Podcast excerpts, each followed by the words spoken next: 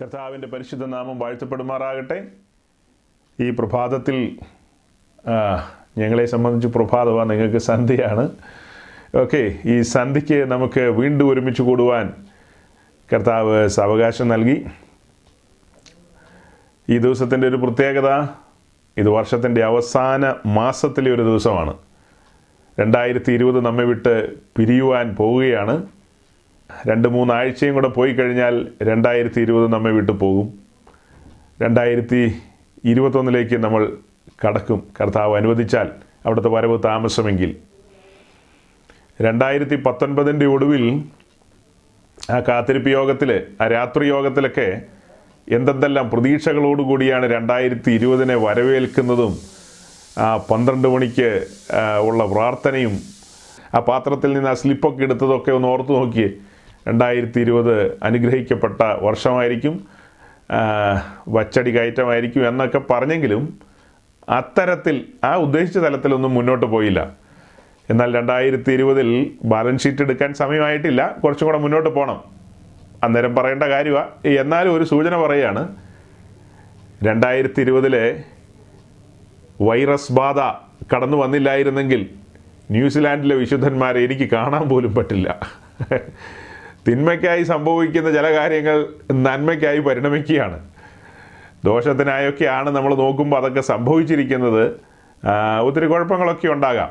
പക്ഷേ അതിന്റെ നടുവിലും രണ്ടായിരത്തി ഇരുപതിൽ അത്യുന്നതന്റെ നിവാസത്തെക്കുറിച്ചൊരു പഠനം നടത്തുവാൻ അത് പറഞ്ഞു പറഞ്ഞു പറഞ്ഞ് ഇരുപത്തേഴ് ആഴ്ച ഇരുപത്താറോ ഇരുപത്തേഴോ ആഴ്ചകൾ അത്രയെങ്ങാണ്ട് പറഞ്ഞു കൊണ്ടുവരുവാൻ നമുക്ക് ഇടയായി.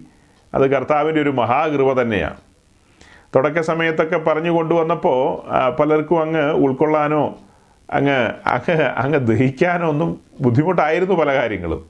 എന്നാൽ പോകെ പോകെ നമ്മൾ ഈ കാര്യങ്ങളുടെ ചുരുളിങ്ങനെ അഴിച്ചഴിച്ച് കൊണ്ടുവന്നപ്പോൾ ഇത് ശ്രേഷ്ഠമായൊരു വിഷയമാണ് ആഴമേറിയൊരു വിഷയമാണ് ദൈവസഭ എന്നുള്ളതാണ് നമ്മുടെ മനസ്സിലിരിക്കുന്നത്. നമ്മളിതൊക്കെ പറഞ്ഞു കൊണ്ടുവരുമ്പോൾ അങ്ങനെയാണ് നോക്കുന്നത്.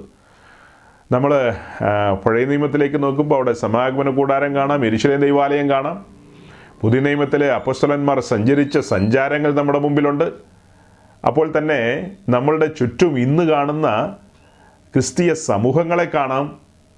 പുതുതായിട്ടൊക്കെ രംഗത്ത് വരുന്ന ഒരാൾക്ക് ഏതാ ശരി എന്താ ശരി എന്ന് പോലും പിടികിട്ടില്ല. കാരണം അമ്പരചുംബികളായ കെട്ടിടങ്ങൾ വലിയ പള്ളിക്കെട്ടിടങ്ങൾ ഈ ഇതിന്റെയൊക്കെ നടുക്ക് അവിടെ ഇവിടങ്ങളിൽ കൊച്ചു കൊച്ചു മുറികളിലിരുന്ന് അല്ലെങ്കിൽ ചെറിയ ചെറിയ ബിൽഡിങ്ങുകളിലിരുന്ന് ഒരു കൂട്ടം ആൾക്കാർ ദൈവത്തെ വിളിക്കുന്നു ആരാധിക്കുന്നു അങ്ങനെ മുന്നോട്ട് പോകുന്നു. അപ്പോൾ ഇതിന് ഏതിനാണ് ആഠിത്യം ഒരു ഒരു മഹിമയുള്ളത് എന്നൊന്നും പലർക്കും മനസ്സിലാകുന്നില്ല. എന്നാൽ ഈ വചന പഠനത്തിന്റെ ആഴങ്ങളിലൂടെ നമ്മൾ കടന്നു പോയപ്പോഴാണ് ദൈവസഭയെ അടുത്ത് പരിചയപ്പെട്ടത്. ഡിസംബർ മാസത്തിന്റെ ആരംഭത്തിൽ ഞാനത് ഒന്നുകൂടെ പറയുകയാണ് കർത്താവ് വരാൻ താമസിച്ചാൽ മാസത്തിന്റെ ഒടുവിൽ അല്ലെങ്കിൽ വർഷത്തിന്റെ ഒടുവിൽ വീണ്ടും ഒന്ന് ഒരു ഒരു റിവിഷൻ തന്നെ നടത്തേണ്ട കാര്യങ്ങൾ പെട്ടതാണത്. അങ്ങനെ നമ്മളുടെ ശ്രദ്ധ സമാഗമന കൂടാരത്തിലേക്ക് പോകാൻ കാരണം സഭയുടെ അസൽ നിഴലാണ് സമാഗമന കൂടാരം നമുക്ക് മനസ്സിലായി. പിന്നത്തേതിൽ എരുശിലേം ദേവാലയത്തെക്കുറിച്ചുള്ള ചിന്തകൾ നമ്മുടെ മുമ്പാകെ വന്നപ്പോൾ ആ ചിന്തകൾ നമുക്ക് പരിശുദ്ധാത്മാവ് തുറന്നു തന്നത്. കല്ലുകൊണ്ട് പണിയപ്പെട്ട യരുശലേം ദേവാലയത്തിന്റെ ഓരോ കല്ലുകളും നമ്മെയാണ് കാണിക്കുന്നത്. നാമാകുന്ന കല്ലുകൾ പണിയപ്പെട്ടുകൊണ്ടിരിക്കുന്നു. ആ പണി പൂർത്തീകരിക്കപ്പെട്ട് കാഹളധ്വനിച്ച് ഇവിടെ നിന്ന് മാറ്റപ്പെട്ടാൽ അല്ല അതിനു മുമ്പ് നമ്മുടെ മരണം സംഭവിച്ചാൽ നാം വിശ്രമ കേന്ദ്രത്തിലേക്ക് പോകും അഥവാ സ്വർഗീയ പ്രതീസയിലേക്ക് കടന്നു പോകും അവിടെ നിന്ന് കാഹളം കേൾക്കുമ്പോൾ ഇവിടെ ഈ ഭൂമിയിൽ ഉറങ്ങുന്ന നമ്മുടെ ശരീരത്തിലേക്ക് നമ്മൾ കയറുന്നു. അല്ലെങ്കിൽ എന്താ? നമ്മുടെ ദേഹം ദേഹി ആത്മാവിൽ സമ്പൂർണമായും നാം ആ ഉൾപ്രാവണത്തിന്റെ ഭാഗമായി തീരുകയാണ് എടുക്കപ്പെടുകയാണ്. മേഘങ്ങളിൽ കർത്താവിനെ എതിരേൽപ്പാൻ നാം എടുക്കപ്പെടുകയാണ്. അപ്പം സഭയുടെ നിഴലായ ഈ കാര്യങ്ങളൊക്കെ നമ്മുടെ മുമ്പിൽ ഒരളവിൽ തുറന്നു കൊണ്ടുവന്നു. ഇങ്ങനെ നമ്മൾ പറഞ്ഞുകൊണ്ട് ഇരിക്കുമ്പോൾ തന്നെ നമ്മൾ ഈ പറയുന്ന കാര്യങ്ങൾ ചില മീഡിയകളിലൊക്കെ നമ്മൾ അപ്ലോഡ് ചെയ്യുന്നത് കൊണ്ട് അത് കേൾക്കുന്ന പരിചയമില്ലാത്തവരും പരിചയമുള്ളവരുമായ ആളുകൾ ചില സമയങ്ങളിൽ എന്നെ ബന്ധപ്പെടാറുണ്ട്. അങ്ങനെ ഈ കഴിഞ്ഞ ഒരാഴ്ച അതായത് ഇന്നലെ രാത്രി വരെ ശരിക്കും പറഞ്ഞാൽ ഞാൻ ഫുള്ളി എൻഗേജ്ഡ് ആയിരുന്നു. ഈ ഒരാഴ്ച മുഴുവൻ സൂം മീറ്റിംഗ് ആയിരുന്നു. എല്ലാ ദിവസവും. കഴിഞ്ഞ ആഴ്ച ഞാൻ നിങ്ങളോട് അതിന്റെ ഒരു സൂചന പറഞ്ഞു. മലയാളക്കരയിൽ വടശ്ശേരിക്കരയുള്ള ഒരു ഒരു കൂട്ടായ്മയോടുള്ള ബന്ധത്തിൽ അവിടുത്തെ ദൈവദാസൻ നമ്മൾ ഈ പറയുന്ന കാര്യങ്ങൾ ശ്രദ്ധിച്ചിട്ട് അദ്ദേഹം അദ്ദേഹത്തിന്റെ കൂട്ടായ്മയിലുള്ള സഹോദരങ്ങളോട് ഈ കാര്യങ്ങൾ പറയണമെന്ന് പറഞ്ഞു. അങ്ങനെ അവരത് ഫേസ്ബുക്കിലൊക്കെ ലൈവ് കൊടുക്കുന്നുണ്ട് വേറെ ഏതിലൊക്കെയോ നമ്മൾ ഈ പറയുന്ന കാര്യങ്ങൾ പോകുന്നു. ധാരാളം പേര് കേൾക്കുന്നു. ആ ഡയറക്റ്റ് കേൾവിയിൽ കേൾക്കുന്നതിനേക്കാൾ ഇരട്ടി ആളുകൾ അല്ലാതെ പിന്നീട് കേൾക്കുന്നു എന്നുള്ളതാണ് ഞാൻ അറിഞ്ഞത്. അപ്പോൾ അവിടെ നമ്മളിവിടെ ഈ പറഞ്ഞ സമാഗമന കൂടാരത്തിന്റെ കാര്യം അവിടെ പറഞ്ഞെങ്കിലും കേട്ട ചില സഹോദരങ്ങൾ പറയുന്നത് ഇവിടെ പറഞ്ഞ കാര്യങ്ങളൊക്കെ അവിടെ വന്നെങ്കിലും തികച്ചും വ്യത്യസ്തമായ നിലയിലാണ് അവിടെ കാര്യങ്ങൾ ഉരുത്തിരിഞ്ഞു വരുന്നത്. ഒരിക്കലും ഇങ്ങനെ പറഞ്ഞത് കാണാപ്പാടം പോയി അവിടെ പറയാൻ പറ്റില്ലല്ലോ. ആശയം വരുമെങ്കിലും അതിൽ നിന്ന് തന്നെ നവീകരിക്കപ്പെട്ട ആശയങ്ങൾ അതായത് വെളിപ്പാടുകൾക്ക് ഒരു ഒരു വെളിപ്പാടുകൾ പോളിഷ് ചെയ്യപ്പെട്ട നിലയിൽ ചിലപ്പോൾ വരും. എന്ന് പറഞ്ഞാൽ ഇന്നലെ വരെ പറഞ്ഞ കാര്യങ്ങളുടെ കുറച്ചുകൂടെ കൃത്യത ചിലപ്പോൾ വരാം. കൃത്യതയോടെ പറഞ്ഞ ചില കാര്യങ്ങൾ കൃത്യമായിട്ട് പറയണമെന്നുമില്ല. അത്ര കൃത്യമാകാതെ ചിലപ്പോൾ അത് സ്പീഡിൽ പറഞ്ഞും പോകാം. അങ്ങനെ സംഭവിക്കാം. എനിവേ കഴിഞ്ഞ ദിവസങ്ങളിലെല്ലാം അങ്ങനെ പറഞ്ഞുകൊണ്ടിരുന്നു. അതിനിടയിൽ പിന്നെയും പകൽ സമയത്ത് മറ്റൊരു ഫോറത്തിനകത്ത് കർത്താവിന്റെ വിശുദ്ധന്മാർക്ക് ഇന്നത്തെ സെക്യുലർ ലോകത്ത് അഥവാ സെക്യുലർ രാഷ്ട്രീയത്തിലേക്ക് പൊതു രാഷ്ട്രീയത്തിലേക്ക് പ്രവേശിക്കുന്നതും അതിനകത്ത് ഇടപഴകുന്നതുമൊക്കെയായ കാര്യം അഭികാമ്യമാണോ എന്നുള്ളൊരു കാര്യത്തെക്കുറിച്ചുള്ളൊരു ദീർഘ ചർച്ച അതിൽ ധാരാളം സമയം എനിക്കും സ്പെൻഡ് ചെയ്യാൻ പറ്റി എന്റെ ആശയങ്ങൾ കർത്താവ് തന്ന ബോധ്യങ്ങൾ അത് ഈ അല്പസമയം മുമ്പ് വരെ ഞാൻ അതിനോടും അല്പം പ്രതികരിച്ചിട്ടാണ് ഇപ്പോൾ ഈ ദൈവവചന ശുശ്രൂഷയിലേക്ക് കടന്നു വന്നിരിക്കുന്നത്. അതിൽ ഒത്തിരി ശ്രേഷ്ഠന്മാരായ ദൈവത്തിന്റെ ദാസന്മാരാണുള്ളത്. ധാരാളം ദൈവദാസന്മാർ. പ്രഗത്ഭരായ ദൈവദാസന്മാർ. അവരുടെ എല്ലാം നടുവിൽ ദൈവത്തിന്റെ വചനത്തിന്റെ പിൻബലത്തിൽ നിന്നുകൊണ്ട് അത്തരം കാര്യങ്ങളെ സൂചിപ്പിക്കുവാൻ പറ്റി. ഒരു കൂട്ടം ആൾക്കാർ വിശുദ്ധന്മാർ പഞ്ചായത്ത് ഇലക്ഷനിൽ നിൽക്കുന്നത് വലിയ കുഴപ്പമില്ല എന്നും അല്ലെങ്കിൽ എം പിയോ എം എൽ എയോ മുഖ്യമന്ത്രിയോ ഒക്കെ ആകുന്നത് തെറ്റില്ല എന്നൊക്കെ ചിന്തിക്കുന്നവരാണ്. ശുശ്രൂഷകന്മാരിലും പലരും അങ്ങനെയൊക്കെ തന്നെയാണ്. കാരണം നാം കോംപ്രമൈസ് ചെയ്യപ്പെട്ട ഒരു സമൂഹമാണ്. പെന്തിക്കോസ് എന്ന് പറയുന്നത് ഞാൻ ഇടയ്ക്ക് പറയാറുള്ള ക്ലാസിക്കൽ പെന്തിക്കോസ് ആ ക്ലാസിക്കൽ പെന്തിക്കോസും ഒക്കെ കോംപ്രമൈസ് ചെയ്തവരുടെ ഒരു സംഘമാണ്. അങ്ങനെ നമ്മൾ കോംപ്രമൈസ് ചെയ്ത് രാഷ്ട്രീയക്കാരും ഒക്കെ ആയിട്ട് ഇഴചേർന്ന് അങ്ങനെ പോയിക്കൊണ്ടിരിക്കുകയാണ്. അങ്ങനെ പോയിക്കൊണ്ടിരിക്കുന്നതുകൊണ്ട് പണ്ട് കാലത്തെ പോലത്തെ നിന്ദകളോ അപമാനങ്ങളോ പീഡകളോ കഷ്ടങ്ങളോ ഒന്നും ഇന്നും നമുക്ക് കാര്യമായിട്ടില്ല. വടക്കേ ഇന്ത്യയിലെ കുറിച്ച് സഹോദരങ്ങൾക്ക് ഇത്തിരി ബുദ്ധിമുട്ടൊക്കെ ഉണ്ടെന്നുള്ളതല്ലാതെ മലയാളക്കരയിൽ എത്ര കൃത്യമായിട്ടാണ് ഓർത്തഡോക്സ് മർത്തോമ പിന്നെ കത്തോലിക്ക യാക്കോബായ അതിന്റെ കൂട്ടത്തിലൊന്നായിട്ട് പെന്റിക്കോസും മാറിയിരിക്കുന്നു. പെന്റിക്കോസിനെയും അങ്ങനെ അവഗണിക്കാൻ കഴിയാത്തൊരു നിർണായക ശക്തിയാണെന്നാണ് ശുശ്രൂഷകന്മാർ പറയുന്നത്.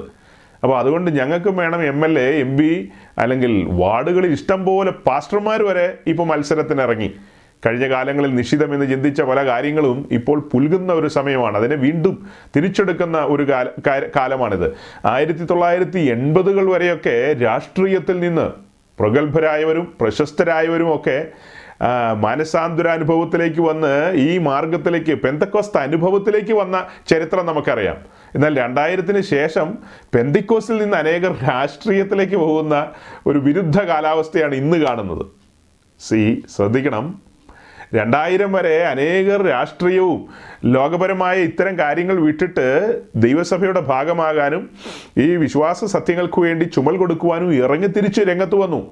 എന്നാൽ രണ്ടായിരത്തിന് ശേഷമുള്ള കാലം നാം അധിവസിക്കുന്ന ഈ ഈ ഈ പ്രസന്റ് ടൈം ഈ കറണ്ട് ടൈമിലേക്ക് നോക്കിക്കഴിഞ്ഞാൽ നമുക്ക് കാണാൻ കഴിയുന്നത് പാസ്റ്റർമാർ വിശ്വാസികൾ അതായത് പാസ്റ്റർമാരുടെ ഭാര്യമാർ എന്ന് വേണ്ട അങ്ങനെയുള്ള ആളുകളൊക്കെ ഡയറക്റ്റ് ഇതിലേക്ക് ഈ രാഷ്ട്രീയത്തിലേക്ക് ഇൻവോൾവ് ചെയ്യുന്ന ഒരു കാഴ്ചയാണ് കാണുന്നത്. അപ്പോൾ അത്തരം കാര്യങ്ങളെക്കുറിച്ചൊക്കെ പറയാനിടയായി പറഞ്ഞത് ഇത്രയേ ഉള്ളൂ. രണ്ട് കണ്ണുള്ളവനായി നരകത്തിൽ പോകുന്നതിനേക്കാളും ഒറ്റ കണ്ണനായി സ്വർഗത്തിൽ വരുന്നതാണ് നല്ലത്. രാഷ്ട്രീയം കളിച്ച് നരകത്തിൽ പോകുന്നതിനേക്കാളും മര്യാദയ്ക്ക് ഉള്ളതുകൊണ്ട് ജീവിച്ച് ദൈവവിഷയമായി സമ്പന്നനായി കർത്താവിന്റെ വരവെങ്കിൽ കാഹളത്തെങ്കിൽ എടുക്കപ്പെടാൻ പാകത്തിന് നമ്മൾ എന്താ പാടിയത് മനോഹരമായ പാട്ടാണ്. കാഹളം കാതുകളിൽ കേട്ടിടാറായി. നാം തന്നെ അത് കേൾക്കണം. നാം കേൾക്കണം. ഒരു പാട്ട് വേറെ ഉണ്ടല്ലോ. കണ്ടിടും കണ്ടിടും പ്രിയനെ ഞാൻ കണ്ടിടും. അന്യനല്ല സ്വന്ത കണ്ണാൽ കണ്ടിടും. കാഹളം കാതുകളിൽ കേട്ടിടാറായി. എന്റെ സ്വന്ത കണ്ണുകൊണ്ട് ഞാൻ അവനെ കണ്ടിടാൻ സമയമായി. മേഘം പൊങ്ങാറായി എന്നൊക്കെ പറഞ്ഞാൽ പാട്ട് പോകുന്നത്. അപ്പോൾ അങ്ങനെയൊക്കെ കാര്യങ്ങൾ നിൽക്കുമ്പോൾ ഇങ്ങനെയൊക്കെ പാട്ട് പാടിയിട്ടാണ് നമ്മൾ ഇത്തരം പഞ്ചായത്ത് പരിപാടികൾക്ക് വേണ്ടി സകല പഞ്ചായത്തിന് വേണ്ടി ആളുകൾ പോകുന്നത്. അപ്പോൾ അങ്ങനെയൊക്കെ പോകുന്നതിന്റെ പിന്നിലുള്ള കാര്യം ഈ ദൈവസഭ എന്താണ് ദൈവരാജ്യം എന്തെന്ന് അവർക്ക് പിടികിട്ടിയിട്ടില്ല. ഒരിക്കൽ ഈ വിഷയത്തോടുള്ള ബന്ധത്തിൽ ഇങ്ങനെ സംസാരിച്ചു വന്നപ്പോൾ എന്റെ മാതൃസഭയിലുള്ള ഒരു സഹോദരൻ എന്നോട് പെട്ടെന്ന് ഇങ്ങനെ തട്ടിക്കേറി വന്നു. ഇച്ചിരി ചൂടായി വന്നതിന്റെ കാരണം എന്താണെന്ന് ചോദിച്ചു കഴിഞ്ഞാൽ നിങ്ങൾ ഈ ഇലക്ഷനൊന്നും നിൽക്കാൻ പാടില്ല ഇങ്ങനെ ചെയ്യാൻ പാടില്ല അങ്ങനെ ചെയ്യാൻ പാടില്ല എന്ന് പറഞ്ഞാൽ എന്തായി പറയുന്നത്? ദാവീദ് ഒരു രാജാവായിട്ടിരുന്ന് ഭരിച്ചില്ലേ പിന്നെ നമുക്ക് എന്തുകൊണ്ട് ഭരിച്ചുകൂടാ? നല്ല ചോദ്യമാണ് ന്യായമായ ചോദ്യമാണ് ദാവീദിന് ഭരിക്കാമെങ്കിൽ നമുക്ക് എന്തുകൊണ്ട് ഭരിച്ചുകൂടാ? അപ്പോൾ ആ സഹോദരൻ ഞാൻ കൊടുത്ത മറുപടി പുള്ളിക്ക് മനസ്സിലായെന്ന് എനിക്ക് പിടിയില്ല. ദാവീദ് രാജാവായിട്ട് ഭരിക്കണം ഭരിക്കുന്നത് പോലെ നമുക്കും ഭരിക്കണം നാമും ഭരിക്കണം. നാം ഭരിക്കണം എന്നുള്ളതിന്റെ ഉത്തരമാണ് റോമാലേഖനം അഞ്ചിന്റെ പതിനേഴിൽ കാണുന്നത്. അതായത് ഉൽപ്പത്തി പുസ്തകം ഒന്നിന്റെ ഇരുപത്തി ആറ് ഇരുപത്തേഴ് നമ്മൾ വായിക്കുമ്പോൾ നമുക്കറിയാം ദൈവം സൃഷ്ടിച്ച മനുഷ്യൻ. ആ മനുഷ്യനെ പിന്നത്തേതിൽ തോട്ടത്തിലാക്കി തോട്ടത്തിൽ വസിച്ചുകൊണ്ട് ഈ കാണുന്ന ഭൂമിയെ സംവിധാനത്തെ അടക്കി ഭരിക്കുവാനും അഥവാ വാഴുവാൻ അതിന്റെ മേൽ റൂളിംഗ് നടത്തുവാൻ പാകത്തിന് ഒരു അധികാരക്രമത്തിലേക്കാണ് ആദമനെ അവിടെ കൊണ്ടുവരുന്നത്. പക്ഷെ പിന്നത്തേതിലെല്ലാം കൈമോശം വന്നുപോയി എന്നുള്ളത് ചരിത്രം. അങ്ങനെ കൈമോശം വന്നുപോയവന്റെ തലമുറ ആ ആദാമിൽ നിന്ന് ജനിക്കപ്പെട്ട മനുഷ്യരാണ് നമ്മളെല്ലാം. അങ്ങനെ ജനിക്കപ്പെട്ട ഈ ഭൂമിയിൽ സഞ്ചരിച്ച് തോന്നിയതുപോലെ തന്നിഷ്ടപ്രകാരം സ്വന്തം വഴിയിൽ സഞ്ചരിച്ചിരുന്ന നമ്മെ ഒടുക്കത്തെ ആദാം വന്ന് വിടുവിച്ച് അവന്റെ രാജ്യത്തിലാക്കി പുത്തന്റെ രാജ്യത്തിലാക്കി. പുത്തന്റെ രാജ്യത്തിലാക്കിയ നമ്മോടുള്ള ബന്ധത്തിലാണ് റോമർ അഞ്ച് പതിനേഴ്. റോമർ അഞ്ച് പതിനേഴിൽ പറയുന്നത് കൃപയുടെയും നീതിദാനത്തിന്റെയും സമൃദ്ധി ലഭിക്കുന്നവർ ജീവനിൽ എത്രയധികമായി വാഴുമെന്നാണ്. നാം ഇന്ന് ജീവനിൽ വാഴുവാൻ വിളിക്കപ്പെട്ടിരിക്കുകയാണ്. മനുഷ്യനെ തോട്ടത്തിൽ നിന്ന് പുറത്താക്കിയ ആ സമയം മുതൽ ഇരുളിന്റെ ഭരണം ലോകത്തിൽ നടക്കുകയാണ്. ഇരുളിന്റെ ഭരണം. സാത്താന്യ ഭരണമാണ് ലോകത്തിൽ നടക്കുന്നത്. സാത്താന്റെ സ്വാധീനം സകല മേഖലകളിലുമുണ്ട് അപ്പോൾ തന്നെ അതിന് മുകളിൽ അത്യുന്നതനായ ദൈവമുണ്ട് അത് അത് അത് വാസ്തവമായ കാര്യം തന്നെ. ദൈവത്തിന്റെ ആത്യന്തികമായ പദ്ധതികളെ തകിടം മറിക്കാൻ ശ്രമിച്ചാൽ ദൈവം സമ്മതിക്കില്ല. അവിടെയെല്ലാം ദൈവം ഇടപെടും. അതല്ലാതെ ദൈനംദിന കാര്യങ്ങളെല്ലാം സാത്താന്റെ ഗവൺമെന്റാണ് നടത്തുന്നത്. കാര്യങ്ങൾ അങ്ങനെ നടന്നു പോവുകയാണ്. ഇവിടുത്തെ എല്ലാ ഇടപാടുകളും. അപ്പോൾ ഈ ഇരുളിന്റെ ഭരണത്തെ അവസാനിപ്പിച്ചുകൊണ്ട് വെളിച്ചത്തിന്റെ ഭരണം വരുന്നു. ആ വെളിച്ചത്തിന്റെ ഭരണത്തെയാണ് പുത്രന്റെ രാജ്യം എന്ന് പറയുന്നത്. പുത്രന്റെ രാജ്യം അക്ഷരികമായി വരാൻ പോകുന്നു. അവിടെ അത്യുന്നതന്റെ വിശുദ്ധന്മാർ രാജ്യത്വം ഏറ്റെടുക്കും. അവർ ഭരണം ആരംഭിക്കും. ആ ഭരണം വരുന്നതിന് മുൻപ് അത്യുന്നതന്റെ വിശുദ്ധന്മാർ ഇപ്പോൾ അങ്ങനത്തെ ഭരണത്തിലേക്ക് പോകുന്നില്ല. അത്തരം ഭരണത്തിലേക്ക്.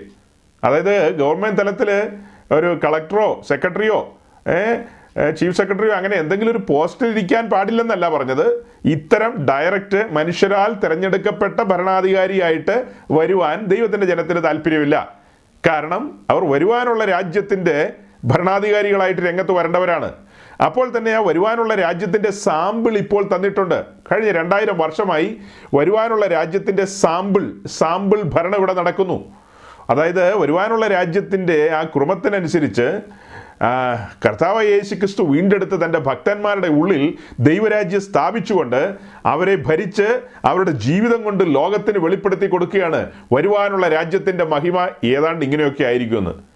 അതായത് നമ്മുടെ ബന്ധിക്കോസുകാരെ കാണിച്ചുകൊണ്ട് നമുക്ക് പറയാൻ കഴിയും വരുവാനുള്ള രാജ്യത്തിന്റെ മഹിമ ഇത്തരത്തിലായിരിക്കുമെന്ന്.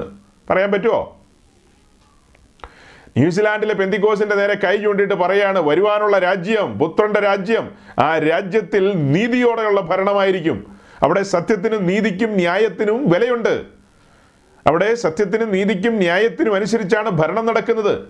ആ ഭരണത്തെ വിളിക്കുന്നത് തന്നെ ഇരുമ്പുകോൽ കൊണ്ടുള്ള ഭരണമെന്നാണ്. അയൺ റോഡ് റൂളിംഗ് ആണ്. ഇരുമ്പുകോൽ കൊണ്ടുള്ള ഭരണമാണ്. അവിടെ മുഖപക്ഷമില്ല പാർഷ്യാലിറ്റി ഇല്ല ഒന്നുമില്ല. എല്ലാവർക്കും നീതി ലഭിക്കുന്ന ഒരു ഭരണമായിരിക്കും പുത്രന്റെ രാജ്യത്ത്. അതേ നിലയിലാണ് ഇന്ന് അവന്റെ രാജാക്കന്മാരായ ഈ ഭൂമിയിൽ അവന്റെ സ്ഥാനപതികളായി വരുവാനുള്ള രാജ്യത്തിന്റെ സ്ഥാനപതികളായി ഇപ്പോൾ തന്നെ തിരഞ്ഞെടുക്കപ്പെട്ടിട്ടുള്ള നമ്മെ നമ്മെ ചൂണ്ടിക്കാണിച്ചുകൊണ്ട് സ്വർഗത്തിന് പറയാൻ പറ്റൂ. ഇതാ നോക്കൂ എന്റെ രാജ്യത്തിന്റെ മിനി പതിപ്പാണിത്. ഈ ന്യൂസിലാൻഡിൽ നിൽക്കുന്ന ഈ സഹോദരനെ നോക്കൂ ഈ സഹോദരിയെ നോക്കൂ. ദൈവരാജ്യത്തിന്റെ മിനി പതിപ്പാണ്. ഇവനിലൂടെ വെളിപ്പെടുന്ന ദൈവരാജ്യത്തിന്റെ തിയറികളാണ്. ദൈവരാജ്യത്തിന്റെ തത്വം അനുസരിച്ചാണ് ഇവൻ ചലിക്കുന്നത് തന്നെ. എന്റെ ദൈവമേ ഇപ്പോൾ ന്യൂസിലാൻഡുകാരെല്ലാം ഇരുന്ന് ചിരിക്കുകയായിരിക്കും. ഇത് നല്ല നടപടിയുള്ള കാര്യമാണോ ഇങ്ങനെ ഈ പ്രസംഗിക്കുന്നതെന്ന്? എന്ത് ചെയ്യാം? എനിക്ക് പ്രസംഗിക്കാതെ ഒക്കില്ല. എനിക്കിത് പറയാതെ ഒക്കില്ലല്ലോ. ഇതിങ്ങനെയൊക്കെയാ. ഞാനും പറഞ്ഞങ്ങ് തീർത്തേക്കാം. നടപടിയായോ ഇല്ലയോ എന്നുള്ളതല്ല ഇതിങ്ങനെയൊക്കെയാ. ഇന്ന് മുഴു ലോകത്തിന്റെ നേരെയും സ്വർഗത്തിന് പറയാനുള്ളത് ഇത്രയേ ഉള്ളൂ. എന്റെ രാജ്യത്തിന്റെ മിനി പതിപ്പുകളാണ് ഈ നടക്കുന്നത്. ഇവരിലേക്ക് നോക്കൂ. ഇവരിലേക്ക് നോക്കുമ്പോൾ നിങ്ങൾക്ക് കാണാൻ കഴിയുന്നത് എന്റെ രാജ്യത്തിന്റെ തത്വങ്ങളാണ് ഇവരിൽ നിന്ന് വെളിപ്പെടുന്നത്. അപ്പം ഞാൻ ഇത്രയും പറഞ്ഞിട്ട് ഞാൻ മുൻപോട്ട് പോകും നമ്മുടെ വിഷയത്തിലേക്ക് പോകും. പക്ഷേ ഇത് നിങ്ങളുടെ ഉള്ളിൽ കിടക്കണം കേട്ടോ. കുളത്തി പിടിച്ചവിടെ കിടക്കട്ടെ. നമ്മളെ ഈ ഭൂമിയിൽ ഓരോരോ സ്ഥലത്താക്കിയിരിക്കുന്നത് സ്വർഗത്തിന്റെ പ്രതിനിധികളായിട്ടാണ്. ഏ? സമാഗമന കൂടാരത്തിന്റെ പഠനത്തിന്റെ തുടക്കത്തിൽ പറഞ്ഞത്. റിവിഷൻ വേണം കേട്ടോ എബി പാസ്റ്ററേ. ഇങ്ങനെ ഇരുപത്തെട്ട് മുപ്പത്തെട്ട് ആഴ്ചകൾ പോയിട്ട് കാര്യമില്ല. ആദ്യത്തെ ആഴ്ചകളുടെ റിവിഷൻ ആവശ്യമാണ്. ഏ സമാഗമന കൂടാരത്തിന്റെ തുടക്കത്തിൽ നമ്മൾ പറഞ്ഞു കൊണ്ടുവന്നത് ഇത് സ്വർഗീയത്തിന്റെ നിഴലും ദൃഷ്ടാന്തവും എന്നാണ്. ഒരുവൻ സമാഗമന കൂടാരത്തിലേക്ക് നോക്കുമ്പോൾ എന്ത് മനസ്സിലാക്കണം? സ്വർഗത്തിലേക്ക് നോക്കുന്ന പോലെ മനസ്സിലാക്കണം.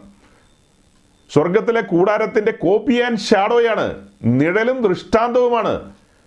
സ്വർഗീയത്തിന്റെ പ്രതിബിംബങ്ങൾ എന്നാണ് എബ്രായർ ഒമ്പതിൽ പറയുന്നത്. സ്വർഗീയത്തിന്റെ നിഴലും ദൃഷ്ടാന്തം എന്ന് എട്ടാം അധ്യായത്തിൽ പറയുന്നു. അങ്ങനെ പറഞ്ഞു കഴിഞ്ഞിട്ട് പത്താം അധ്യായത്തിലേക്ക് വരുമ്പോൾ വരുവാനുള്ള നന്മകളുടെ സാക്ഷാൽ നിഴലാണിതെന്ന് പറയുന്നു. വരുവാനുള്ള നന്മ. അതായത് പുതിയ നിയമത്തിൽ ദൈവരാജ്യത്തോടുള്ള ബന്ധത്തിൽ ദൈവസഭയോടുള്ള ബന്ധത്തിലാണ് വരുവാനുള്ള നന്മ എന്ന് വിളിക്കുന്നത്. ആ വരുവാനുള്ള നന്മയുടെ നിഴലാണിത് അഥവാ ദൈവസഭയുടെയും നിഴലാണ്. അപ്പൊ നമ്മൾ ഏറ്റവും ആദ്യം പറഞ്ഞു കൊണ്ടുപോകുന്നത് എന്താ? ഈ കൂടാരം സ്വർഗത്തിന്റെ നിഴലാണ് ഈ കൂടാരത്തിലേക്ക് നോക്കുന്നവൻ ദൈവമഹത്വവും ദൈവത്തിന്റെ കാര്യപരിപാടിയും തിരിച്ചറിയും. അത് കഴിഞ്ഞ് നമ്മൾ കണ്ടത് യേശുക്രിസ്തു എന്ന കൂടാരത്തെയാണ്. ആ കൂടാരം ഈ ഭൂമിയിൽ സഞ്ചരിച്ചപ്പോൾ സകല മനുഷ്യർക്കും മനസ്സിലായി. നിക്കോദീമോസ് പറഞ്ഞല്ലോ നീ ദൈവത്തെങ്കിൽ നിന്ന് വന്നവൻ തന്നെയാണ് അല്ലെങ്കിൽ ഇതൊന്നും ഇങ്ങനെ പറയാൻ കഴിയില്ലെന്ന്. യഹൂദന്മാരുടെ ഇടയിൽ നിന്ന് തന്നെ സംസാരം ഉണ്ടായി. ഇവൻ സാധാരണക്കാരനല്ല. ദൈവം ഇവനോട് കൂടെ ഇല്ലെങ്കിൽ ഇവൻ ഇങ്ങനെയൊന്നും പ്രവർത്തിക്കാനോ പറയാനോ കഴിയില്ലെന്നുള്ളത് അവരും പറയാനിടയായി. ഒരു സാക്ഷ്യമാണത്. അത് കഴിഞ്ഞു വന്ന അടുത്ത ടോപ്പിക് എന്ന് പറയുന്നത് നാം. നാം കൂടാരമായ ഭൗമഭവനത്തിൽ സഞ്ചരിച്ചുകൊണ്ടിരിക്കുന്നു. പിന്നത്തേതിൽ നമ്മൾ മഹത്വമുള്ളൊരു കൂടാരത്തിലേക്ക് പോകുന്നൊക്കെ പറഞ്ഞു. അത് പോകുന്നതൊക്കെ നിൽക്കട്ടെ.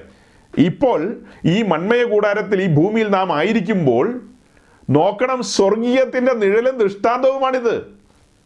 നിങ്ങൾക്ക് മനസ്സിലായി കാണില്ല. ഞാൻ ഒന്നുകൂടെ പറയണോ? സമാഗമന കൂടാരത്തിലേക്ക് നോക്കുമ്പോൾ എന്ത് കാണുന്നു? സ്വർഗത്തെ കാണുന്ന പോലെ കാണുന്നു. സ്വർഗത്തിന്റെ നിഴലാണത്.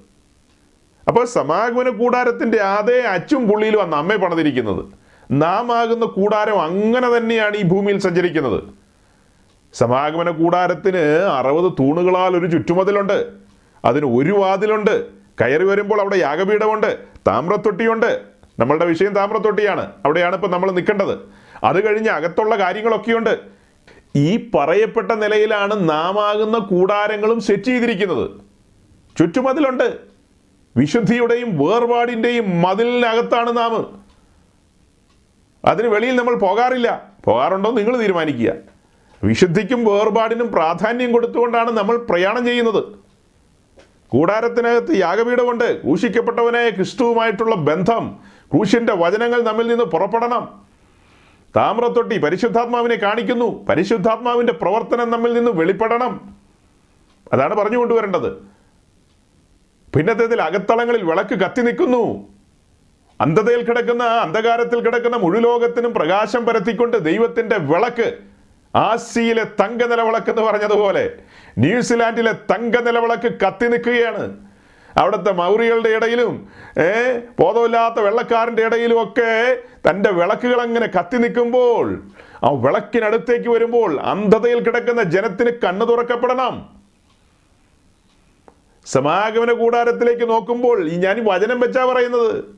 ഞാൻ വചനം വെച്ചാ പറയുന്നത്. വചനം വെച്ചത് സ്വർഗത്തിന്റെ നിഴലാണ്. സ്വർഗത്തിലേക്ക് നോക്കുന്നത് പോലെയാണ് അതിലേക്ക് നോക്കുമ്പോൾ കാണുന്നത്. മഹത്വം ഇറങ്ങി നിൽക്കുകയാണ്.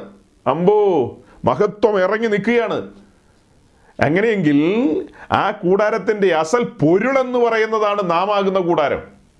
നാമാകുന്ന കൂടാരത്തിന്റെ നിഴൽ മാത്രമാണ് സമാഗമന കൂടാരം. പൊരുളെന്ന് പറയുന്ന നാമാണ് അസൽ അസൽ ഒറിജിനൽ അപ്പൊ നാമാകുന്ന കൂടാരത്തിലേക്ക് ഒരുവൻ നോക്കിക്കഴിഞ്ഞാൽ ദേശനിവാസികൾ നോക്കിക്കഴിഞ്ഞാൽ ചുറ്റുപാടുമുള്ളവർ നോക്കിക്കഴിഞ്ഞാൽ ജാതികൾ നോക്കിക്കഴിഞ്ഞാൽ അവരെന്ത് മനസ്സിലാക്കണം? ഇതൊരു സാധാരണ വ്യക്തിയല്ല. ഇതൊരു സാധാരണപ്പെട്ട കാര്യമല്ല. അതുകൊണ്ടാണ് ഞാൻ ആഴ്ചകൾക്ക് മുമ്പ് വിശ്വാസ സ്നാനം എന്ന കാര്യങ്ങൾ പറഞ്ഞു കൊണ്ടുവരുമ്പോൾ ഈ ശരീരം സമർപ്പിതമായിരിക്കണം എന്ന് പറഞ്ഞത്. കുറേ കാര്യങ്ങൾ ഞാൻ കടത്തി പറഞ്ഞു ഇതൊരു യാഗമായി ബലിയായി ബലിപീഠത്തിലേക്ക് ഏൽപ്പിച്ചു കൊടുക്കേണ്ട കാര്യമാണ്. നമ്മളുടെ ശരീരങ്ങളെ ജീവനും വിശുദ്ധിയുമുള്ള ഒരു യാഗമായി അത്യുന്നതിന്റെ സന്നദ്ധിയിൽ സമർപ്പിക്കേണ്ടതുണ്ട്. കാരണം ഇത് സ്വർഗീയത്തിന്റെ നിഴലും ദൃഷ്ടാന്തവുമായി ഇനി മാറാൻ പോവുകയാണ്. സ്വർഗീയത്തിന്റെ. അപ്പോൾ തന്നെ സമാഗമന കൂടാരത്തിന്റെ അസൽ അത് നിഴലായി നിൽക്കുമ്പോൾ ഇത് പൊരുളായി പരിണമിക്കാൻ പോകുന്നു. സ്നാനക്കുളത്തിൽ നിന്ന് നാം പൊങ്ങി വരുന്നത് പർവതത്തിലേക്കാണ്. ഹെവൻലി റലംസിൽ ഇരുന്നു കൊണ്ട് നാം മുൻപോട്ട് പോകുമ്പോൾ ലോകക്കാർ നമ്മെ കണ്ട് പറയണം. ഇവൻ സാധാരണക്കാരനല്ല. ഒരുപക്ഷെ ഉടുതുണിക്ക് മറുതുണി കാണില്ലായിരിക്കും. അതൊന്നും സാരമുള്ള കാര്യമല്ല. കിടക്കാൻ കിടപ്പാടം കാണില്ലായിരിക്കും. അതൊന്നും സാരമുള്ള കാര്യമല്ല. പക്ഷെ നമ്മെ കാണുന്നവർ പറയണം. ദൈവമഹത്വം വഹിക്കുന്നവരല്ലേ നമ്മൾ? ദൈവത്തിന്റെ ആലോചന സഭയിൽ നിൽക്കുന്നവരല്ലേ നമ്മൾ? ദൈവത്തിന്റെ ഹിതത്തിനനുസരിച്ച് നാം സഞ്ചരിച്ചുകൊണ്ടിരിക്കുമ്പോൾ ചുറ്റുപാടുമുള്ളവർ ദേശനിവാസികൾ. ഞാൻ ഇത്രയൊന്നും പറയാനിരുന്നതല്ല ആമുഖത്തിൽ. പക്ഷെ ദൈവത്തിന്റെ ആത്മാവ് എന്നെ ശക്തമായി പ്രേരിപ്പിച്ച് മുൻപോട്ട് കൊണ്ടുപോയത് കൊണ്ടാണ് ഇത്രയും പറഞ്ഞു കൊണ്ടുവന്നത്. സ്വപ്നത്തിൽ ചിന്തിച്ചു കൊണ്ടുവന്ന കാര്യങ്ങൾ പോലുമല്ല. വളരെ സീരിയസ് ആയ കാര്യമാണ് വിശുദ്ധന്മാരോട് പറയുന്നത്. ഉത്തരവാദിത്വം. നമ്മുടെ ഉത്തരവാദിത്വം. നാം സ്വർഗത്തിന്റെ പ്രതിനിധികളാണ്. അത്യുന്നതന്റെ ദാസന്മാരായ നാം ദൈവരാജ്യത്തിന്റെ പ്രതിനിധികളായി അംബാസിഡേഴ്സായി ഇപ്പോൾ ഇവിടെ ആയിരിക്കുന്നു. എവിടെ ആയിരിക്കുന്നു അവിടെ ആയിരിക്കുന്നു നമ്മൾ എവിടെയാണോ പാർക്കുന്നത്? അവിടെ അത്യുന്നതന്റെ അംബാസിഡേഴ്സാണ്. ഞങ്ങൾ ഉൾപ്പെട്ട് നിന്ന സമൂഹത്തിനകത്ത് ഈ യൗനക്കാരുടെ പരിപാടിക്ക് പറയുന്നതാണ് സി എ എന്ന് പറയും. Christ ambassadors. ഉമ്മ നേരം പോക്കിനിട്ടതാ പേര്. ഒറ്റ ഒരുത്തിന് അംബാസഡർ അല്ല അംബാസഡർ കാറ് പോലും ഇല്ല വീട്ടിൽ അംബാസഡറും അല്ല. ചുമ്മാ പേരിട്ടിരിക്കുക. ക്രൈസ്റ്റ് അംബാസിഡർ എന്ന്. ക്രൈസ്റ്റ് അംബാസിഡർ എന്ന് പറഞ്ഞു കഴിഞ്ഞാൽ ഈ പറഞ്ഞ അങ്ങനെ തന്നെ ആയിരിക്കണം ചുറ്റും അറുപത് തൂണ് വെളുത്ത വൈറ്റ് ലിനൻ കൊണ്ടുള്ള തുണി അതാണ് ചുറ്റുമതിൽ. ഒരു വാതിൽ പല വാതിൽ പാടില്ല. കയറി വന്നു കഴിഞ്ഞാൽ യാഗപീഠം കത്തി നിൽക്കണം താമ്രത്തൊട്ടി നദി ഒഴുകണം. ഇങ്ങനെയൊക്കെ ഈ ഒരു നിലയിൽ കൂടാരം നിൽക്കുമ്പോഴാണ് പറയുന്നത് ക്രിസ്തുവിന്റെ അംബാസിഡർ എന്ന്. ഇനിയിപ്പോൾ അത്രയൊന്നും എത്തിയില്ലേലും അപ്പോൾ ആരാ പാസ്റ്ററെ ഹൺഡ്രഡ് പേഴ്സന്റ് ഉള്ളതെന്നൊക്കെ ചോദിച്ചു കഴിഞ്ഞാൽ ഇല്ലെന്ന് തന്നെ എനിക്കും പറയേണ്ടി വരും. പക്ഷേ അതിനൊരു വാഞ്ചയും അതിനൊരു താല്പര്യവും തിരിച്ചറിവും വേണം. ഇപ്പം എന്നെ കേൾക്കുന്ന നിങ്ങൾ ഓരോരുത്തരും ഞാനും നമ്മൾ ആരും പരിപൂർണരല്ല. പൂർണരൊന്നും ആയിട്ടല്ല ഞാനും പ്രസംഗിക്കുന്നത്. എന്തെല്ലാം പരിമിതികളാ ദൈവമേ. കുറവുകളാ. തിരിഞ്ഞു നോക്കുമ്പോൾ ഈ പുസ്തകമായിട്ട് ഇന്ന് രാവിലെ ഇരിക്കുന്നത് അസൽ കൃപയാ. കൃപയല്ലാതെ ഒന്നുമില്ല. എന്ത് അറിവും ജ്ഞാനവും ഒക്കെ ഉണ്ടായിട്ട ഒന്നുമില്ല. ദൈവം തന്ന കൃപയ്ക്കൊത്തവണ്ണം ആ ബലത്തിനൊത്തവണ്ണം അഭിഷേകത്തിന്റെ ഒരു ജ്വലനത്തിനൊത്തവണ്ണം ഇരുന്ന് ഈ കാര്യങ്ങൾ പറയുന്നു. അത്രമാത്രം. അപ്പോൾ തന്നെ നമുക്ക് ഓരോരുത്തർക്കും ഒരു വാഞ്ച വേണം. ദൈവം ആഗ്രഹിക്കുന്ന ആ നിലയിലേക്ക് നിലവാരത്തിലേക്ക് ഉയരാനൊരു വാഞ്ച വേണം. അല്ലാതെ ഇതിങ്ങനെ കുറേ കേട്ട് ആധാര എഴുത്തുകാരുടെ കൂട്ട് കുറച്ച് പേരിങ്ങനെ എഴുതിയെടുക്കുന്നു. കുറച്ച് പേര് ഒന്നും ചെയ്യുന്നില്ല. അങ്ങനെ അങ്ങനെ ഇങ്ങനെ ചുമ്മാ അങ്ങ് പോയിട്ട് കാര്യമില്ല. എല്ലാ ആഴ്ചയിലും നമ്മൾ ഓ പതിവ് സമയം. സമയം ശരി. ഓക്കെ. ആറര മണി ഏഴര മണി. ന്യൂസിലാൻഡ് വാതിൽ തുറക്കാറായി. നമുക്ക് കയറിയേക്കാം അങ്ങനെ വന്ന് കയറിപ്പോയതുകൊണ്ട് കാര്യമില്ല. യാഥാർത്ഥ്യങ്ങളെയാണ് തുറന്നു കൊണ്ടുവരുന്നത്. യാഥാർത്ഥ്യങ്ങളാണ് പറയുന്നത്. യാഥാർത്ഥ്യങ്ങൾക്ക് അനുസരിച്ച് കാര്യങ്ങൾ മാറ്റപ്പെടണം. നമ്മെ കാണുന്നവർ ക്രിസ്തുവിനെ കാണണം. നമ്മെ കാണുന്നവർ ക്രിസ്തുവിനെ കാണണം.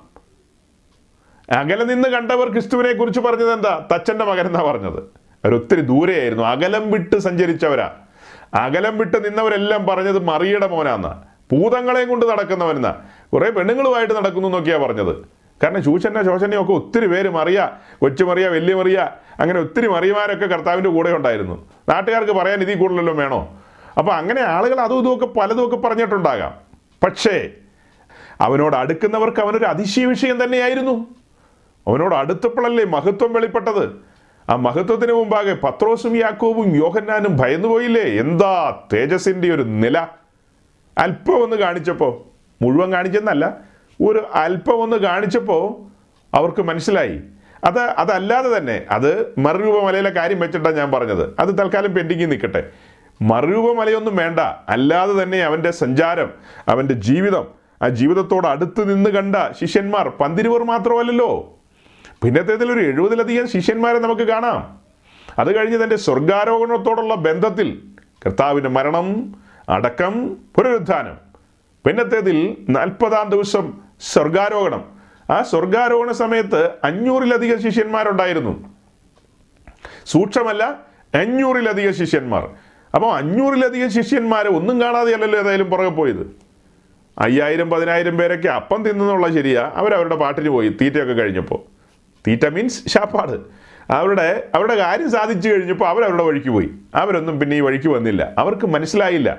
മറിയുടെ മോൻ ഇന്ന് എന്തോ ഒരു അത്ഭുതം ചെയ്തു. അത്രേ അവർ ചിന്തിച്ചുള്ളൂ. അല്ലെ? തച്ചന്റെ മോൻ എന്തോ ചെയ്തെന്നൊക്കെ ആയിരിക്കും അവർ ചിന്തിച്ചത്. പക്ഷെ ഈ പറയപ്പെട്ട ആളുകൾ അങ്ങനെയല്ല. ഇവരെ സംബന്ധിച്ച് ഇവർ തിരിച്ചറിഞ്ഞു. ഇവനാരെന്ന് തിരിച്ചറിഞ്ഞു. അവനാരെന്ന് തിരിച്ചറിഞ്ഞു. അതുപോലെ ഇന്ന് അതേ നിലയിൽ കൂടാരമായി സഞ്ചരിക്കുന്ന നാമാണ്. യേശുക്രിസ്തു ഈ ഭൂമിയിൽ വന്ന് കൂടാരത്തിൽ സഞ്ചരിച്ചു കൂടാരമടിച്ചു പാർത്തെന്നാണ് നമ്മൾ യോഹനന്റെ സുവിശേഷം ഒന്നിന്റെ പതിനാലിൽ വായിക്കുമ്പോൾ കാണുന്നത്. അതേ നിലയിൽ നാം ഇന്ന് കൂടാരമായ ഭൗമഭവനത്തിൽ ഞരങ്ങിക്കൊണ്ട് വസിക്കുന്നു അങ്ങനെ നാം സഞ്ചരിക്കുന്നു നമ്മെ കാണുന്നവർ നിശ്ചയമായും ഈ ഒരു നിലയിലേക്ക് വരണം. നമ്മൾ ചുമ്മാ ഒരു ബെന്തിക്കോസ് അല്ലെന്നാണ് ഈ പറയുന്നത്. ഏതോ ഒരു ബന്ധിക്കോസുകാരന്റെ രജിസ്റ്ററിൽ നമ്മുടെ പേരുണ്ടെന്നുള്ളതല്ല മഹാത്മ്യം. ദൈവത്തിന്റെ കാര്യപരിപാടിക്ക് വേണ്ടിയാണ് നമ്മെ ചേറ്റുകുഴിയിൽ നിന്ന് പൊക്കിയെടുത്തുകൊണ്ട് വന്നത്.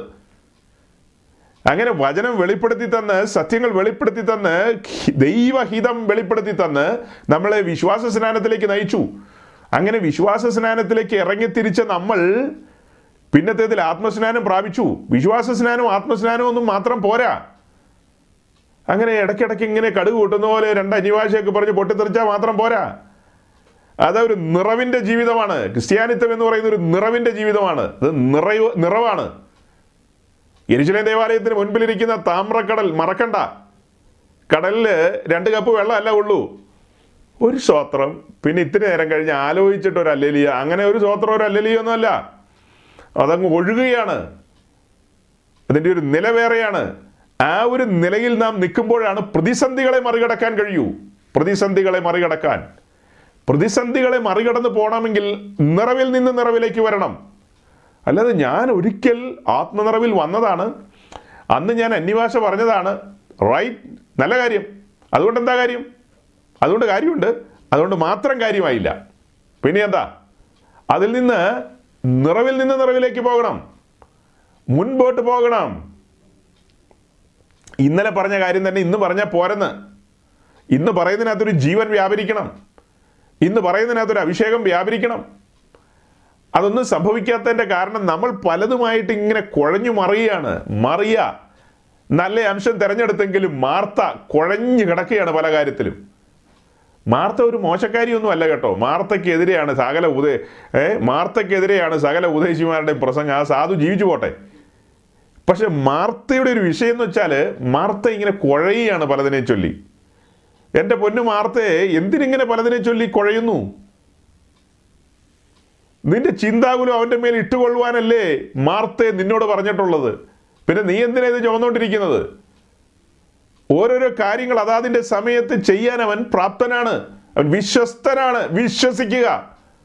നമ്മൾ എന്തിനു ടെൻഷൻ അടിക്കുന്നു? ഞാൻ കഴിഞ്ഞ ആഴ്ചകളിൽ പറഞ്ഞില്ലേ നമ്മുടെ സഹോദരൻ റിജേഷിന്റെ ഭാര്യയുടെ പ്രസവം കഴിഞ്ഞിരിക്കുന്നു. തനിക്കൊരു കുഞ്ഞിനെ ലഭിച്ച കാര്യമൊക്കെ പറഞ്ഞു. അവരുടെ രണ്ടുപേരുടെയും മാതാക്കൾ ഈ ഭൂമിയിലില്ല വിശ്രമത്തിലേക്ക് പോയി. രണ്ടുപേർക്കും അമ്മമാരില്ല. അവർ അന്യദേശത്താ പരദേശത്താ. ആ പരദേശത്ത് ഈ പ്രസവത്തോടുള്ള ബന്ധത്തിൽ എന്തെല്ലാം സഹായങ്ങൾ വേണം? ഇതിനകത്തുള്ള സഹോദരിമാരൊന്ന് ചിന്തിച്ചു നോക്കി. തക്ക സമയത്ത് അവിടെ മാതാവിനെയും സഹോദരിമാരെയും ഒക്കെ ഒരുക്കി സ്വർഗത്തിലെ ദൈവം എത്ര ഭംഗിയായിട്ടാണ് എല്ലാ കാര്യങ്ങളും ചെയ്ത് ഈ ഒരു ഒരു പത്ത് ദിവസം മുന്നോട്ട് കൊണ്ടുപോയത്. നമ്മുടെ അതായത് നമ്മുടെ പ്രീ പ്ലാനിങ്ങിന്റെ വിധേയമായിട്ടും സംഭവിച്ച കാര്യങ്ങളല്ലത് ദൈവം ഇണക്കിക്കൊണ്ടുവന്നു കാര്യങ്ങളെ. തക്ക സമയത്ത് ഓരോന്ന് ഇണക്കിക്കൊണ്ടുവന്നു. ആ സഹോദരന്റെ ജീവിതത്തിൽ അതെല്ലാം അങ്ങനെ ചെയ്തെങ്കിൽ നമ്മുടെ ജീവിതത്തിലും ദൈവം ചെയ്യും. നമ്മൾ ചഞ്ചലപ്പെടേണ്ട ആവശ്യമില്ല. വൈകാരികമായി അങ്ങ് ഇമോഷണൽ ആകുകയാണ് പലരും. അത്രമേൽ ഇമോഷണൽ ആകേണ്ട ആവശ്യം എന്താ? അത്രമേൽ ഇമോഷണൽ ആകേണ്ട ആവശ്യമില്ല. ഈ പ്രപഞ്ചത്തെ സൃഷ്ടിച്ചവൻ ജീവിച്ചിരിക്കുന്നു. ഭൂമിയെ ഇരുപത്തിമൂന്നര ഡിഗ്രി ഇരുപത്തിമൂന്നല്ല ഇരുപത്തിമൂന്ന് അര ഭൂമിയെ ഇരുപത്തിമൂന്നര ഡിഗ്രി അക്ഷാംശത്തിൽ നിർത്തി കറക്കിക്കൊണ്ടിരിക്കുക ആ കറക്കുന്നവൻ അവൻ ഒരു പെശകം പറ്റിയിട്ടില്ല ഇതുവരെ. പിന്നെ നമ്മുടെ ജീവിതം നമ്മുടെ ജീവിതത്തെ ചുമ്മാ കറക്കി അങ്ങ് എറിഞ്ഞു കളയുമോ ഒന്നുമില്ല. ഇടയ്ക്ക് അത് കയറി വന്നതാ. ഞാൻ ഈ പറഞ്ഞപ്പോൾ ഇതൊക്കെ കയറി വരുന്നതാ. പുറകോട്ട് നോക്കുക. നമ്മളിങ്ങനെ കറങ്ങി കറങ്ങി പോകല്ലേ? നമ്മൾ കറങ്ങി പോകാൻ വിളിക്കപ്പെട്ടവരല്ല. സ്വർഗീയത്തിന്റെ നിഴലാണ് ഈ കാണുന്നത്. തൃശ്ശൂർ ഇരിക്കുന്നവർ എന്നെ കേൾക്കുക. മാവേലിക്കരയിൽ ഇരിക്കുന്നവർ എന്നെ കേൾക്കുക. ബോംബെയിലും ഗുജറാത്തിലും ഇരിക്കുന്നവർ എന്നെ കേൾക്കുക. സ്വർഗീയത്തിന്റെ നിഴലുകളായി ഇരിക്കുന്നത്. നമ്മെ കാണുന്നവർ സ്വർഗത്തിന്റെ പ്രതിബിംബങ്ങളെ കാണുന്ന പോലെ കാണണം. ഏത് നമ്മുടെ കണ്ണും മൂക്കും തലയൊക്കെ അതാണോ? അതല്ലല്ലോ അതിനൊരു ആത്മീയ അർത്ഥമുണ്ടല്ലോ. നമ്മെ കാണുന്നവർ അതായത് സമാഗമന കൂടാരത്തിന്റെ അതിപരിശുദ്ധ സ്ഥലത്തിരിക്കുന്ന പെട്ടകം പെട്ടകത്തിന് മുകളിൽ കൃപാസനം. കൃപാസനത്തിന് മുകളിൽ രണ്ട് കെരൂപുകൾ. അതിന് നടുവിൽ നിന്ന് ദൈവശബ്ദം പുറപ്പെടുന്നു. കർത്താവായ യേശുക്രിസ്തു സംസാരിച്ച സമയത്ത് ദേശക്കാരെന്താ പറഞ്ഞത്? ഓ ഇവന്റെ വാക്കുകൾ നമ്മുടെ മഹാപുരോഹിതൻ അന്നാസിന്റെയും കയ്യഭാവിന്റെയും പോലെയല്ല. ഇത് ലാവണ്യ വാക്കുകൾ അധികാരമുള്ള വാക്കുകൾ. ആ വാക്കുകൾക്കകത്ത് തന്നെ ഒരു ജീവൻ സ്ഫുരിക്കുന്നുണ്ട്. ഏ? ആ വാക്കുകൾക്കകത്ത് തന്നെ ഒരു സ്പർശനമുണ്ട്. അങ്ങനെ സ്പർശനം വരണമെങ്കിൽ നാം ആ ആത്മനിറവിന്റെ അനുഭവത്തിലേക്ക് വരണം. ആ ആത്മനിറവിലേക്ക് വന്നു കഴിയുമ്പോൾ നമ്മുടെ ജീവിതത്തിന്റെ സമസ്ത മേഖലകൾക്കും മാറ്റം വരും. ഇപ്പൊ ഇന്ന് എനിക്ക് അങ്ങോട്ടാ പറഞ്ഞു വരേണ്ടത്. പറഞ്ഞു വന്നെന്ന് ആ ഭാഗം വിടണം. അങ്ങനെ അവിടെ ഒത്തിരി നേരം നിന്നാ പോരല്ലോ. അപ്പോൾ ഈ മുഖപുരയിൽ ഈ ആരംഭ സമയത്ത് പറഞ്ഞു കൊണ്ടുവരുന്നത് നമ്മളുടെ പഠനം സമാഗമന കൂടാരവുമായി ബന്ധപ്പെട്ടാണ്. സമാഗമന കൂടാരവുമായി ബന്ധപ്പെട്ട ഇത്രയും നമ്മൾ പറഞ്ഞു കൊണ്ടുവന്നത് എല്ലാം മറന്നു പോകരുത്. ഇടയ്ക്ക് പഴയ കാര്യങ്ങൾ എഴുതി വെച്ചതൊക്കെ ഒന്ന് തുറന്നു നോക്കണം. ആ പഴയ പേപ്പറിനകത്തൊക്കെ എഴുതി വെച്ചിട്ടില്ലേ അതും ഇതുമൊക്കെ? കുത്തിക്കുറിപ്പ് എന്നൊക്കെ പറയില്ലേ നമ്മൾ അങ്ങനെയല്ലേ പറയുന്നത് ചുമ്മാ കുത്തിക്കുറിച്ച് വെച്ചിരിക്കുന്നത് ആ പെട്ടെന്ന് കേട്ടൊരു കാര്യം നമ്മെ സ്പർശിച്ചു ടക്ക് അങ്ങ് എഴുതി. അങ്ങനെ വേണം. അങ്ങനെ എഴുതി വെക്കണം. അങ്ങനെ എഴുതി വെച്ച കാര്യം കുറേ കാലം കഴിയുമ്പോൾ ഞാനും അങ്ങനെയൊക്കെ ചില കാര്യങ്ങൾ എല്ലാം മറവിയാ. പക്ഷെ ചിലതൊക്കെ എഴുതി വെക്കും. എന്നാൽ ചിലതൊക്കെ വിട്ടുപോകും. അത് പിന്നീട് എടുത്ത് നോക്കുമ്പോൾ ആ പഴയ കാര്യങ്ങളെ ഏകദേശം ഒരു അരമണിക്കൂർ പറഞ്ഞ കാര്യങ്ങളെ ഒന്ന് ഓർമ്മയിലേക്ക് വരും. അപ്പോൾ ഒരു ഒന്നോ രണ്ടോ പോയിന്റ് കിട്ടിയാൽ മതി. നോട്ട് ചെയ്ത് വെച്ചിരിക്കുന്ന കാര്യങ്ങൾ. നിങ്ങളെല്ലാം അങ്ങനെ ചെയ്യണം. അങ്ങനെ ചെയ്ത് എല്ലാവരും ആ ഒരു യോഗ്യമായ നിലയിലേക്ക് എത്തണം. കാര്യങ്ങളെ പറയാൻ പാകത്തിന്. ഇപ്പം ഞാൻ ഈ ദിവസങ്ങളിൽ അത് മനസ്സിലാക്കിയാണ്. ചില ഫോറങ്ങളിൽ ഞാൻ സംസാരിക്കുന്ന കാര്യം നിങ്ങളോട് പറഞ്ഞു. ആ ഫോറങ്ങളിൽ എന്റെ സ്നേഹിതന്മാരായ സഹോദരന്മാരുണ്ട്. അവിടെ പല ദൈവദാസന്മാർ സംസാരിക്കുമ്പോൾ എല്ലാവർക്കും സ്വാ സ്വാതന്ത്ര്യമുണ്ട് സംസാരിക്കാൻ. ഈ സഹോദരന്മാരൊന്നും വായ തുറന്നൊരു കാര്യം പറയുന്നില്ല. പറയാൻ കഴിയാത്തതിന്റെ കാരണം കാര്യങ്ങൾ വേണ്ട വിധത്തിൽ പറയാൻ പറ്റുന്നില്ല. കാലം നോക്കിയാൽ കാലം നോക്കിയാൽ എത്ര കാലമായി സമാഗമന കൂടാരത്തിന്റെ പ്രസംഗം ഏതെല്ലാം ഉലകത്തിൽ പ്രസംഗിച്ചത് കേട്ടു. കേട്ട് കേട്ട് കേട്ട് കേട്ട് കേട്ട് കേട്ട് കേട്ട് തല മരച്ചു കാണും ഇപ്പോൾ. അങ്ങനെ മരച്ചിട്ടും ഒരു അരമണിക്കൂർ ഈ കാര്യത്തെക്കുറിച്ച് ഈ കാര്യത്തെക്കുറിച്ച് വേണ്ട. ഇത് കേൾക്കുമ്പോൾ ഇതിനെക്കുറിച്ച് തന്നെയല്ലല്ലോ പറയേണ്ടത്. ഇതിൽ നിന്ന് നമുക്ക് ഉരുത്തിരിഞ്ഞ് കിട്ടിയത് ദൈവരാജ്യത്തെക്കുറിച്ചുള്ള സ്പഷ്ടതകളാണ്. ദൈവരാജ്യത്തെക്കുറിച്ചുള്ള സ്പഷ്ടമായ ബോധ്യങ്ങളാണ്. വാതിൽ തുറന്ന് അകത്തേക്ക് കയറിയാൽ ദൈവരാജ്യത്തിന്റെ കോമ്പൗണ്ടിലാണ്. വ്യക്തമായ ചുറ്റുമതിൽ അറുപത് തൂണുകളാൽ വെളുത്ത പഞ്ഞുനൂൽ കൊണ്ടുള്ള തുണിയാണ് ഇട്ടിരിക്കുന്നത്. ആ വെളുപ്പ് സ്വർഗത്തിന്റെ നിഴലാണത് കാണിക്കുന്നത്. വെളുപ്പ് കാണിക്കുന്നത് എന്താ? അത് സ്വർഗത്തിന്റെ ഒരു പ്രതിബിംബമാണ് വെളുപ്പ് കാണിക്കുന്നത് വൈറ്റ് എന്ന് പറഞ്ഞാൽ നിങ്ങൾ ഊണിൽ ഉറക്കത്തിൽ എല്ലാ ഇപ്പോഴും വെള്ളം ഇട്ടുകൊണ്ട് ഇരിക്കണമെന്നൊന്നും അല്ല ഞാൻ പറഞ്ഞത്. ആ വെളുപ്പ് കാണിക്കുന്നതാണ് അടുത്തത് അത് വിശുദ്ധിയെ കാണിക്കുന്നു വേർപാടിനെ കാണിക്കുന്നു എന്തെല്ലാം കാര്യങ്ങളാ? ഇതെല്ലാം നമ്മളിങ്ങനെ പ്രസംഗിച്ചു പോകുമ്പോൾ ആ അതിനൊത്തവണ്ണം നമ്മുടെ ജീവിതത്തിൽ മാറ്റങ്ങൾ വരണം. ആ മാറ്റങ്ങൾ മറ്റുള്ളവരെ സ്വാധീനിക്കണം. സ്വാധീനിക്കണം. നിങ്ങൾക്ക് സുവിശേഷം പറയാനോ പ്രസംഗിക്കാനോ ഒന്നും പറ്റിയില്ലേലും നിങ്ങളുടെ നടപ്പ് കണ്ട് നിങ്ങളുടെ ജീവിതം കണ്ട് മറ്റുള്ളവർ സ്വാധീനിക്കപ്പെടണം. എങ്ങോട്ട്? യേശു ക്രിസ്തുവിലേക്ക് അവർ അടുത്തു വരണം. അന്ത്രയോസിനെ പരിചയമില്ലേ? അന്ത്രയോസ് വലിയ വാഗ്മിയൊന്നുമല്ല. നമ്മൾ ചരിത്രം പഠിക്കുമ്പോൾ വേദപുസ്തക ചരിത്രം പഠിക്കുമ്പോൾ അന്ത്രയോസ് മരിച്ചവരെ ഉറപ്പിച്ചതായിട്ട് ഒന്നും കാണുന്നില്ല. പക്ഷേ അന്ത്രയോസ് ഒരുവനെ കർത്താവിന്റെ അടുക്ക കൊണ്ടുവന്നു. അതൊരു ഒന്നൊന്നര മുതലാർന്നു അന്ത്രയോസ് കൊണ്ടുവന്നത് ആരെയാ? പത്രോസിനെയാ? പത്രോസ് ചരിത്രത്തിന്റെ ഭാഗമാണ് പിന്നീട്. അതുപോലെ നാം അധിവസിക്കുന്ന ഈ നൂറ്റാണ്ടിന് മുൻപുള്ള നൂറ്റാണ്ട് കഴിഞ്ഞ നൂറ്റാണ്ടിന്റെ ആരംഭ കാലഘട്ടത്തിൽ അങ്ങനെ അമേരിക്കയിലെ ബോസ്റ്റൺ എന്ന് പറയുന്ന സ്ഥലമാണെന്ന എന്റെ ചിന്ത. ആ ഓക്കെ അമേരിക്കയിലെ ഒരു സ്റ്റേറ്റിൽ ജനിച്ച ഡി എൽ മൂടി എന്ന് പറയുന്ന മനുഷ്യനെ ക്രിസ്തീയ ലോകം എല്ലാവരും അറിയും. ക്രിസ്തീയ ലോകത്ത് ഡി എൽ മൂടി അറിയാത്തവരാരും കാണില്ല. പക്ഷെ അവിടെ ബോസ്റ്റണിലെ ഒരു ചെരുപ്പ് കടയിൽ ഒരു സെയിൽസ്മാനായിട്ട് നിന്ന ഡി എൽ മൂടി എന്ന് പറയുന്ന യൗവനക്കാരനെ ലോകമറിയപ്പെടുന്ന സുവിശേഷകനായി മാറ്റിയതിന്റെ പിന്നിൽ ഒരു സൺഡേ സ്കൂൾ അധ്യാപകന്റെ എഫേർട്ട് ഉണ്ട്. അദ്ദേഹത്തിന്റെ പേര് എഡ്വേർഡ് കിംബൽ എന്നാണ്. Ed Kim. ആ എഡ് കിം എന്ന് പറയുന്ന മനുഷ്യനെ ലോകമറിയുന്നില്ല. പക്ഷേ എഡ് കിം ആണ് ഡി എൽ മൂടിയെ മോൾഡ് ചെയ്തെടുത്തത്. ഡി എൽ മൂടി എന്ന് പറയുന്ന നാലാം ക്ലാസ്സോ അഞ്ചാം ക്ലാസ്സോ ഉള്ളൂ. കേംബ്രിഡ്ജ് എന്ന് പറയാൻ അറിയില്ല തലകുത്തി നിന്ന പുള്ളിയുടെ വായിലൂടെ കേംബ്രിഡ്ജ് എന്ന് വരില്ല. ഓക്സ്ഫോർഡ് എന്ന് പുള്ളിക്ക് പറയാൻ അറിയില്ല പക്ഷെ കേംബ്രിഡ്ജിനെയും ഓക്സ്ഫോർഡിനെയും വിറപ്പിച്ച മനുഷ്യനാണ് G L Moody D L മൂടിയുടെ പ്രസംഗങ്ങൾ കേൾക്കാൻ യൗവനക്കാർ കാതോർത്തിരുന്നു. ഓക്സ്ഫോർഡ് മുഴുവൻ സ്തംഭിച്ചുകൊണ്ടാണ് അതിന്റെ സെൻട്രൽ ഹാളിൽ ഓക്സ്ഫോർഡ് യൂണിവേഴ്സിറ്റി സമ്മേളിച്ചത്. അവിടുത്തെ പ്രസംഗങ്ങൾ കേട്ടപ്പോൾ ആ യൗവനക്കാരുടെ എല്ലാം പേരുകൾ എന്റെ വായിൽ നിന്ന് ഇപ്പോൾ വിട്ടുപോയിരിക്കുന്നു.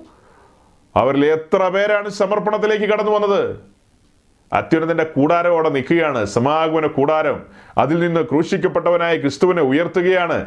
അതിൽ നിന്ന് താമ്രത്തൊട്ടിയിലെ വെള്ളം ഒഴുകുകയാണ് അഥവാ പരിശുദ്ധാത്മാവിന്റെ പ്രവർത്തനം വെളിപ്പെടുകയാണ്. അങ്ങനെ വെളിപ്പെട്ട് വെളിപ്പെട്ട് വന്നപ്പോൾ അവിടെ കത്തിയ വിളക്കിന്റെ പ്രകാശത്തിൽ അനേക യൗവനക്കാർ തിരിച്ചറിയുകയാണ്. നഷ്ടപ്പെട്ടു പോകുന്ന ആത്മാക്കളെ കുറിച്ചുള്ള ഭാരം അവരെ ഭരിക്കുകയാണ്. ആ ഭാരത്തോടെ അവരുടെ കോഴ്സുകൾ പോലും കംപ്ലീറ്റ് ചെയ്യാതെയാണ് ചൈനയുടെ ഉൾനാടുകളിലേക്ക് അവർ കടന്നുപോയത്. പിന്നത്തേതിൽ അതേ കോളേജിൽ അതേ യൂണിവേഴ്സിറ്റി പഠിച്ചയാളാണ് ഹാറ്റ്സൺ ടൈലർ ഹാറ്റ്സൺ ടൈലർ അദ്ദേഹം ചൈനയുടെ ഉൾനാടുകളിലേക്ക് കടന്നുപോയി. ആ ഉൾനാടുകളിൽ നിന്ന് മടങ്ങി വന്ന് ഈ സ്ഥലത്ത് പ്രസംഗിച്ചപ്പോൾ അനേക യൗവനക്കാർ കേൾക്കാനുണ്ടായി. ഞാൻ പറഞ്ഞു വരുന്നതിന്റെ ഒരു സാരം പരിശുദ്ധാത്മാവിന്റെ തികവിൽ നിന്നുകൊണ്ട് പരിശുദ്ധാത്മാവിന്റെ നിറവിൽ നിന്നുകൊണ്ട് നമ്മൾ പറയുന്ന കാര്യങ്ങൾക്കെല്ലാം വലിയ ഗൗരവമുണ്ട്.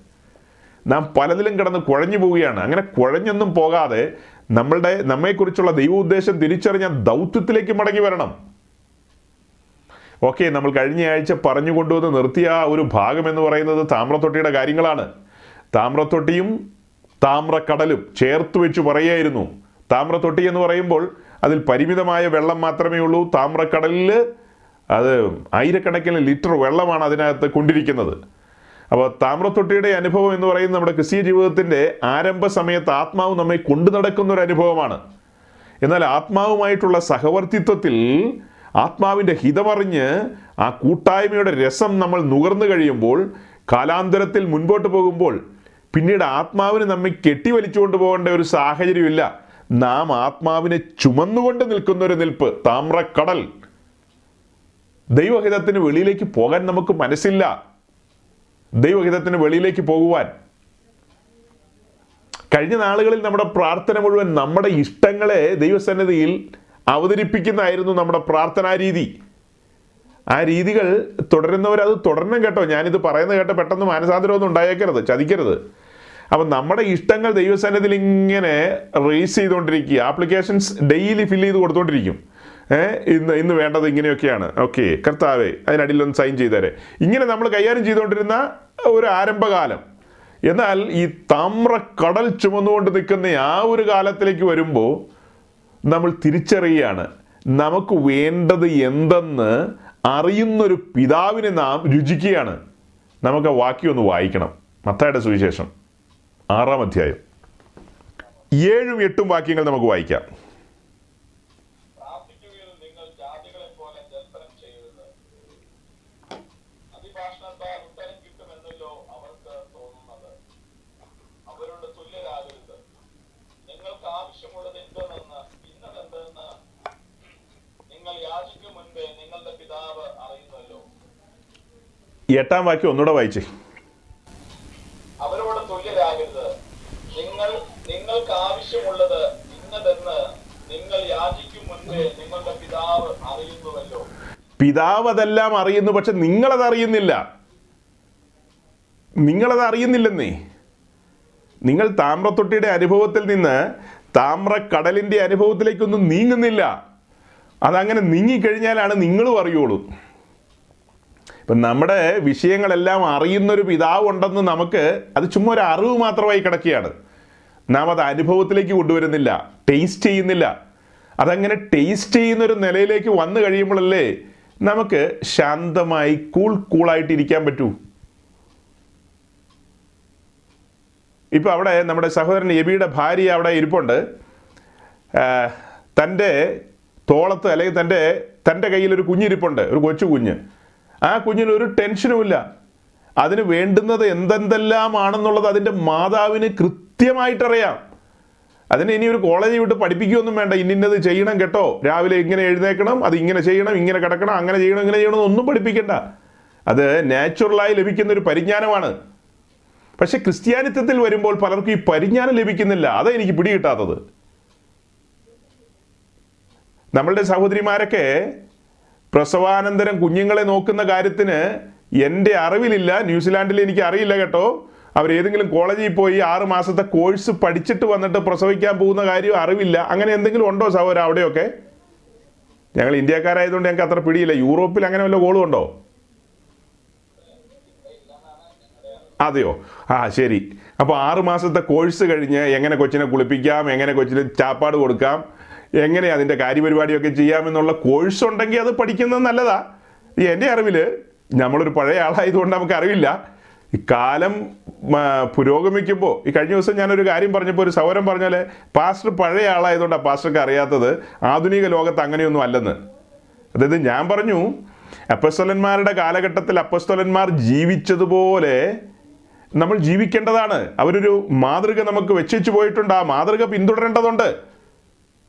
അപ്പൊ ആ അവർ ആ ദൈവദാസൻ എന്നോട് ചോദിക്കുന്ന ചോദ്യമാ. അപ്പോൾ ചൊല്ലന്മാർ കാണിച്ച എല്ലാം നിങ്ങളും കാണിക്കുമെന്ന് എന്താ ഈ പറയുന്നത്? ഞാൻ അതുപോലെ തലമുടിതാരി കീറണമെന്നല്ല പറഞ്ഞത്. പൗലോസ് അന്ന് തല കുത്തി ഇന്ന് കഴിഞ്ഞാൽ സൂമി പ്രസംഗിക്കാൻ പറ്റില്ല. എന്നാൽ അന്ന് സൂമുമില്ല ഒരു ഇടപാടുമില്ല. പൗലോസ് കേട്ടിട്ട് പോലുമില്ല. ഗ്രീക്ക് തത്വജ്ഞാനിയാണെന്നൊന്നും പറഞ്ഞിട്ട് കാര്യമില്ല. സൂമിനെ കുറിച്ച് എന്റെ അറിവ് പോലും പൗലോസിനില്ല. പക്ഷെ ഞാൻ ഇന്ന് സൂമിലൂടെ പ്രസംഗിക്കുന്നു. ഇന്റർനെറ്റ് കൈകാര്യം ചെയ്യുന്നു. അപ്പോസലന്മാർ അങ്ങനെ ചെയ്തിട്ടില്ല. ഞാൻ ഇന്റർനെറ്റ് തൊടില്ലെന്നാണോ അർത്ഥം? ഒരു ജനറൽ പാറ്റേൺ ഉണ്ട്. അപ്പോസലന്മാരുടെ ലൈഫുമായി ബന്ധപ്പെട്ട് പുസ്തകം പഠിക്കുമ്പോൾ ഒരു ജനറൽ പാറ്റേൺ ഉണ്ട് നമുക്ക്. ആ പാറ്റേൺ അനുസരിച്ച് പോകണമെന്നാണ് പറഞ്ഞത്. അപ്പോഴാണ് പറയുന്നത് നിങ്ങൾ പഴയ ആൾക്കാരുടെ കൂട്ട് വർത്തമാനം പറയില്ലേ? ആധുനിക ലോകത്തിൽ ജീവിക്കേണ്ടത് എങ്ങനെയെന്നൊന്നും അപ്പോസലന്മാർ പറഞ്ഞിട്ടില്ലെന്ന്. അപ്പോൾ പരോക്ഷമായിട്ട് അദ്ദേഹം വേദപുസ്തകത്തെ ഡിനൈ ചെയ്യാണ്. കാരണം എന്താ? വേദപുസ്തകം എന്ത് പറയുന്നില്ല? ആധുനിക കാലഘട്ടത്തിൽ ജീവിക്കാനുള്ള ഒന്നും വേദപുസ്തകത്തിലില്ല. പഴയ കാലഘട്ടത്തിൽ ജീവിക്കാനുള്ളതേ ഉള്ളൂ എന്നല്ലേ ഈ അറിവും പാണ്ഡിത്യവും ഉള്ള ആളുകൾ പറയുന്നത്. ഇവിടെയാണ് ജനം വഞ്ചിക്കപ്പെടുന്നത്. ജനം വഞ്ചിക്കപ്പെടുന്ന ഇങ്ങനെ വരുമ്പോഴാണ് അപ്പം ഞാൻ പറഞ്ഞു കൊണ്ടുവരുന്നത് അതല്ല. നമ്മളുടെ സഹോദരിമാരെ സംബന്ധിച്ച് അവർക്ക് ഈ കാര്യത്തിൽ പ്രത്യേക കോഴ്സൊന്നും വേണ്ട. അവർ പരിജ്ഞാനത്തിൽ ദൈവകൃപയിൽ എല്ലാവരും ഇനി കൃപയൊന്നും വേണ്ട. നമ്മൾ പറയുന്ന വാക്കാണ് ദൈവകൃപ നമ്മളെ സൗരിമാരോടുള്ള ബന്ധത്തിൽ. ഇവിടുത്തെ ജാതികൾ പ്രസവിക്കുന്നില്ലേ കുഞ്ഞുങ്ങളെ വളർത്തുന്നില്ലേ അവരെ അവരുടെ കാര്യങ്ങളൊക്കെ നോക്കി നടത്തുന്നില്ലേ? സ്കൂളും കോളേജും കാണാത്ത ആദിവാസികൾ ഇത് ചെയ്യുന്നില്ലേ? ആദിവാസികൾ ഈ കാര്യങ്ങളെല്ലാം ഭംഗിയായിട്ട് ചെയ്യുന്നു. ഇച്ചിരി ചില കാര്യത്തിൽ ഭംഗിയായിട്ടൊക്കെ കാണുമായിരിക്കും. അതൊന്നും സാരമില്ല. ഈ കാര്യങ്ങളൊക്കെ നടക്കുന്നുണ്ടല്ലോ അവരുടെ ഇടയിൽ അവർക്ക് ആ കാര്യങ്ങൾ ചെയ്യാനൊരു ബോധ്യമുണ്ട്. ഞാൻ പറഞ്ഞത് ആ കുഞ്ഞുങ്ങൾ എത്ര ശാന്തമായിരിക്കുന്നു. ആ കുഞ്ഞുങ്ങൾക്കൊരു ടെൻഷനും ഇല്ല. ഈ വായിച്ച വാക്യപ്രകാരം നമ്മൾ ഭയങ്കര ടെൻഷനിലാണ് ഈ പ്രാർത്ഥനകളല്ല. എന്റെ ദൈവമേ ഞാൻ ചിന്തിക്കാത്ത കാര്യങ്ങളായി പറഞ്ഞു വരുന്നത്. നമ്മളുടെ ടെൻഷനുകളിൽ നിന്നാണ് ഈ പല പ്രാർത്ഥനകൾ ഉരുത്തിരിഞ്ഞു വരുന്നത്. പ്രാർത്ഥനകളിൽ നമ്മൾ അനേക പ്രാർത്ഥനകൾ ഈ പുസ്തകത്തിൽ കാണാം. പഴയ നിയമത്തിലും പുതിയ നിയമത്തിലൊക്കെ. അവിടെയൊക്കെ ദൈവത്തിന് മഹത്വം കൊടുത്തുകൊണ്ട് ശാന്തമായി പ്രാർത്ഥിക്കുന്ന ഭക്തന്മാരെ ഭക്തമതികളായ സഹോദരിമാരെയും കാണാം. അതായത് നിങ്ങളുടെ ആവശ്യങ്ങൾ ഇന്നതെന്ന് നിങ്ങൾ അറിയും മുമ്പേ അറിയുന്നൊരു പിതാവ്. നമുക്ക് അടുത്ത ആഴ്ച ഒരു കാര്യം ആവശ്യമുണ്ടെന്ന് അറിയുന്നതിന് മുമ്പ് അറിയുന്നൊരു ദൈവം. എന്റെ ജീവിതത്തിൽ അങ്ങനത്തെ നടുക്കുന്ന കാര്യങ്ങൾ എത്ര സാക്ഷ്യങ്ങൾ പറഞ്ഞാലാണെന്നറിയാവോ? ഇന്നത്തെ സൂ മീറ്റിംഗ് മുഴുവൻ തീർന്നു പോകും. അത്രമേൽ ഞാനിങ്ങനെ ചിന്തിച്ചുകൊണ്ടിരിക്കുകയാണ് ഒരു കാര്യത്തിന് വേണ്ടി. ചിന്തിച്ചുകൊണ്ടിരിക്കും. ഒരു മനുഷ്യനോട് പറഞ്ഞിട്ടില്ല. എന്റെ വായ് കൊണ്ട് ഞാൻ പുറത്തേക്കത് പറഞ്ഞിട്ടില്ല. ഞാൻ ആ അങ്ങനത്തെ ഒരു കാര്യത്തിന് വേണ്ടി ദൈവസന്നിധി പ്രാർത്ഥിക്കാറില്ല. കഴിഞ്ഞു പോയൊരു പതിനഞ്ച് വർഷത്തെ എന്റെ ജീവിതം ഒരു സെപ്റ്റിപ്പിറ്റിന് വേണ്ടി പോലും ഞാൻ പ്രാർത്ഥിച്ചിട്ടില്ല. പക്ഷെ സ്വർഗത്തിലെ ദൈവം എന്നെ അത്ഭുതകരമായി അത്യത്ഭുതകരമായി നടത്തുന്നു. കൊറോണ കാലത്തിന്റെ ആരംഭ സമയത്ത് പോലും പലരും സന്ദേഹം എന്നോട് പറഞ്ഞു ദേവദാസിനെ സഞ്ചരിക്കാൻ പറ്റില്ല. ശുശ്രൂഷകൾക്കൊക്കെ എങ്ങനെ പോകാൻ പറ്റും? അഞ്ചെട്ട് മാസം കഴിഞ്ഞു. ദൈവവചനം നമ്മൾ പങ്കുവെച്ചുകൊണ്ടിരിക്കുക. ദൈവവചനം നമ്മൾ പങ്കുവെച്ചുകൊണ്ടിരിക്കുകയാണ്. അത് മാത്രമല്ല വളരെ ശാന്തമായി മുൻപോട്ട് പോകുന്നു. സ്വർഗത്തിലെ ദൈവം വേണ്ടുന്നതെല്ലാം നൽകി പോറ്റി പുലർത്തി അതിശയകരമായി മുൻപോട്ട് കൊണ്ടുപോകുന്നു. ഈ വാക്യം ഞാനത് വിശ്വാസത്തിലെടുക്കുകയാണ് ഞാൻ അവന്റെ പൈതലാണ്. എനിക്ക് ആവശ്യമുള്ളത് ഇന്നതെന്ന് ഞാൻ അറിയും മുമ്പ്. കൊറോണ വരുമെന്ന് ഞാൻ അറിഞ്ഞിരുന്നോ? ഞാൻ ഈ കഴിഞ്ഞ ജനുവരി മാസത്തിന് മുമ്പ് ഇത് ഡിസംബറിലെങ്ങാണ്ട് വന്നതാ. രണ്ടായിരത്തി പത്തൊമ്പതിൽ ഞാൻ അറിഞ്ഞില്ല അന്ന് ഞാൻ ജനുവരിയിലെങ്ങാണ്ട് അറിഞ്ഞത് ഏതോ ഒരു വൈറസ് ചൈനയിൽ കൂടെ പോയിന്ന് അത്രമാത്രം അതിന് നമുക്കെന്നാ? ഞാൻ ഇന്ത്യക്കാരൻ. ഇന്ത്യയിലൊരു വൈറസും ഇല്ല. പക്ഷേ ഈ സാധനം പിന്നത്തേതിൽ ഇതിലെ വരും എന്നുള്ളത് നമ്മൾ അറിഞ്ഞില്ലെങ്കിലും അത് വന്നു. അങ്ങനെ സകലത് സ്തംഭിച്ചു. സ്തംഭിച്ചപ്പോഴാണ് നമ്മൾ കണ്ടത് സ്തംഭിച്ചെന്ന് പക്ഷെ ഇതൊക്കെ സ്തംഭി ഇതൊക്കെ സ്തംഭിക്കുമെന്ന് ആരംഭവും അവസാനവും കണ്ടവന് മുന്നമേ അറിയാം. ഇത് സ്തംഭിക്കുന്ന കാലത്ത് എന്റെ ദാസന്റെ ജീവിതം സ്തംഭിച്ചു പോകാതെ അവന് വേണ്ടി ഞാൻ കരുതുമെന്ന് പറയുന്ന ഒരു ദൈവത്തെ ഞാൻ വിശ്വസിക്കണം. എല്ലാം സ്തംഭിക്കുകയാണ്. ഓക്കെ. ഇന്ത്യയുടെ ജി ഡി പി കുറയുകയാണ്. G D P G D P എന്നൊക്കെ പറഞ്ഞ എന്റെ പൊന്നെ അതൊക്കെ എക്കണോമിക്സിലെ ഭാഷകളാണ്. ഇന്ത്യയുടെ സാമ്പത്തിക നില പുറകോട്ട് പോകുന്നു എന്ന് നിർമ്മല സീതാരാമൻ ജി പറയുകയാണ്. അത് മാത്രമോ? റിസർവ് ബാങ്ക് ഗവർണറും അത് സമ്മതിച്ചു കഴിഞ്ഞു. ഇ ഡി പി ഒക്കെ ഇടിഞ്ഞ് കൂപ്പ് കുത്തി താഴേക്ക് പോകുന്നു. മൂന്ന് പെർസെന്റോ നാല് പെർസെന്റ് താഴെ എങ്ങാണ്ടായി? ഏഴ് പെർസെന്റിലെങ്ങാണ്ട് നിന്നതാ. വരുന്ന മാസങ്ങളിൽ അനുഭവിക്കാൻ പോകും ഇനി. അപ്പം ഇങ്ങനെ ഒരു പ്രതിസന്ധി വരുമെന്നൊക്കെ സ്വർഗത്തിലെ ദൈവത്തിനറിയാം ഈ പ്രതിസന്ധിയുടെ നടുവിലും നമ്മയെ അതിശയകരമായി ദൈവം നടത്തിയില്ലേ? പല ദൈവദാസന്മാരും എന്നെ ശ്രദ്ധിക്കുന്നു. ദൈവത്തിന്റെ കുഞ്ഞുങ്ങൾ എന്നെ ശ്രദ്ധിക്കുന്നു. ബിസിനസ്സുകാർ എന്നെ ശ്രദ്ധിക്കുന്നു.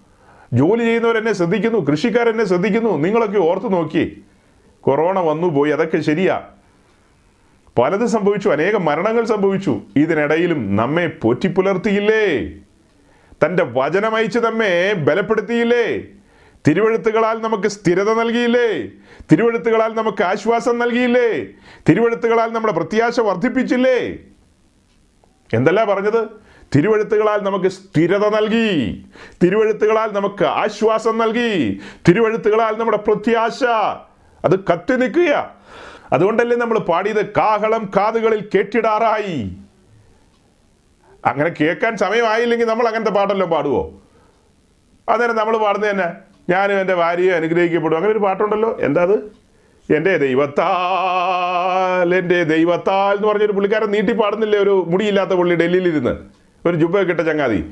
ആ അത്തരം പാട്ടല്ലല്ലോ പാടിയത് നമ്മൾ കാഹളം കാതുകളിൽ കേൾക്കാറായെന്ന്. അതെങ്ങനെ പറയാൻ പറ്റി? പ്രത്യാശ വർദ്ധിക്കുകയാണ്. ഞാനിപ്പോൾ ഒരു വാക്യമാണ് പറഞ്ഞത്. വാക്യം എവിടെ കിടക്കുന്നതെന്ന് അറിയാവോ? റോമാലേഖനം പതിനഞ്ചിന്റെ നാലിലാണ് കിടക്കുന്നത്. തിരുവഴുത്തുകളാൽ നമുക്ക് സ്ഥിരത ഉളവാകുമെന്നും ആശ്വാസം ലഭിക്കുമെന്നും പ്രത്യാശ ലഭിക്കുമെന്നും എഴുതി വെച്ചിരിക്കുക. അപ്പോൾ തിരുവഴുത്തുകളെ ആസ്പദമാക്കിയാണ് ഈ കഴിഞ്ഞുപോയ പത്തിരുപത്തഞ്ച് ആഴ്ചകളിൽ നമ്മൾ പ്രസംഗിച്ചത്. പുറപ്പാട് പുസ്തകം ലേവിയ പുസ്തകം സംഖ്യാ പുസ്തകം എബ്രായ ലേഖനം എന്നു വേണ്ട ഈ പുസ്തകങ്ങളെയൊക്കെ ആധാരമാക്കിക്കൊണ്ടല്ലേ നമ്മൾ പ്രസംഗിച്ചു പോയത്. ഇതിലൂടെ സമാഗമന കൂടാരം വെളിയിലേക്ക് വന്നു. അപ്പോൾ തന്നെ യോഹനന്റെ സുവിശേഷം അഞ്ചാം അധ്യായത്തിന്റെ മുപ്പത്തൊമ്പതാം വാക്യം ഇടയ്ക്ക് നമ്മൾ വായിച്ചിട്ടുണ്ട്. തിരുവഴുത്തുകൾ യേശുക്രിസ്തുവിന് സാക്ഷ്യം പറയുന്നു. അതായത് തിരുവഴുത്തുകൾ വിരൽ ചൂണ്ടുന്നത് യേശു ക്രിസ്തുവിങ്കിലേക്കാണ് തിരുവഴുത്തുകളിൽ നിത്യജീവൻ ഉണ്ടെന്ന് യഹൂദന്മാർ നിരൂപിക്കുന്നു. എന്ന് പറഞ്ഞ എങ്ങനെ അർത്ഥം? തിരുവഴുത്തുകളിൽ ക്രിസ്തു നിറഞ്ഞു നിൽക്കുകയാണ്. പഴയ നിയമത്തിലെ ഈ മുപ്പത്തൊമ്പത് പുസ്തകത്തിൽ നിറഞ്ഞു നിൽക്കുന്ന ക്രിസ്തുവാണ്. നമ്മുടെ ബന്ധിക്കോസ് സങ്കീർത്തനം പ്രബോധിപ്പിക്കുമ്പോൾ അത് വരാത്തതിന് ഇപ്പം നമ്മൾ എന്ത് പിഴച്ചു സഹോദര? ഏ?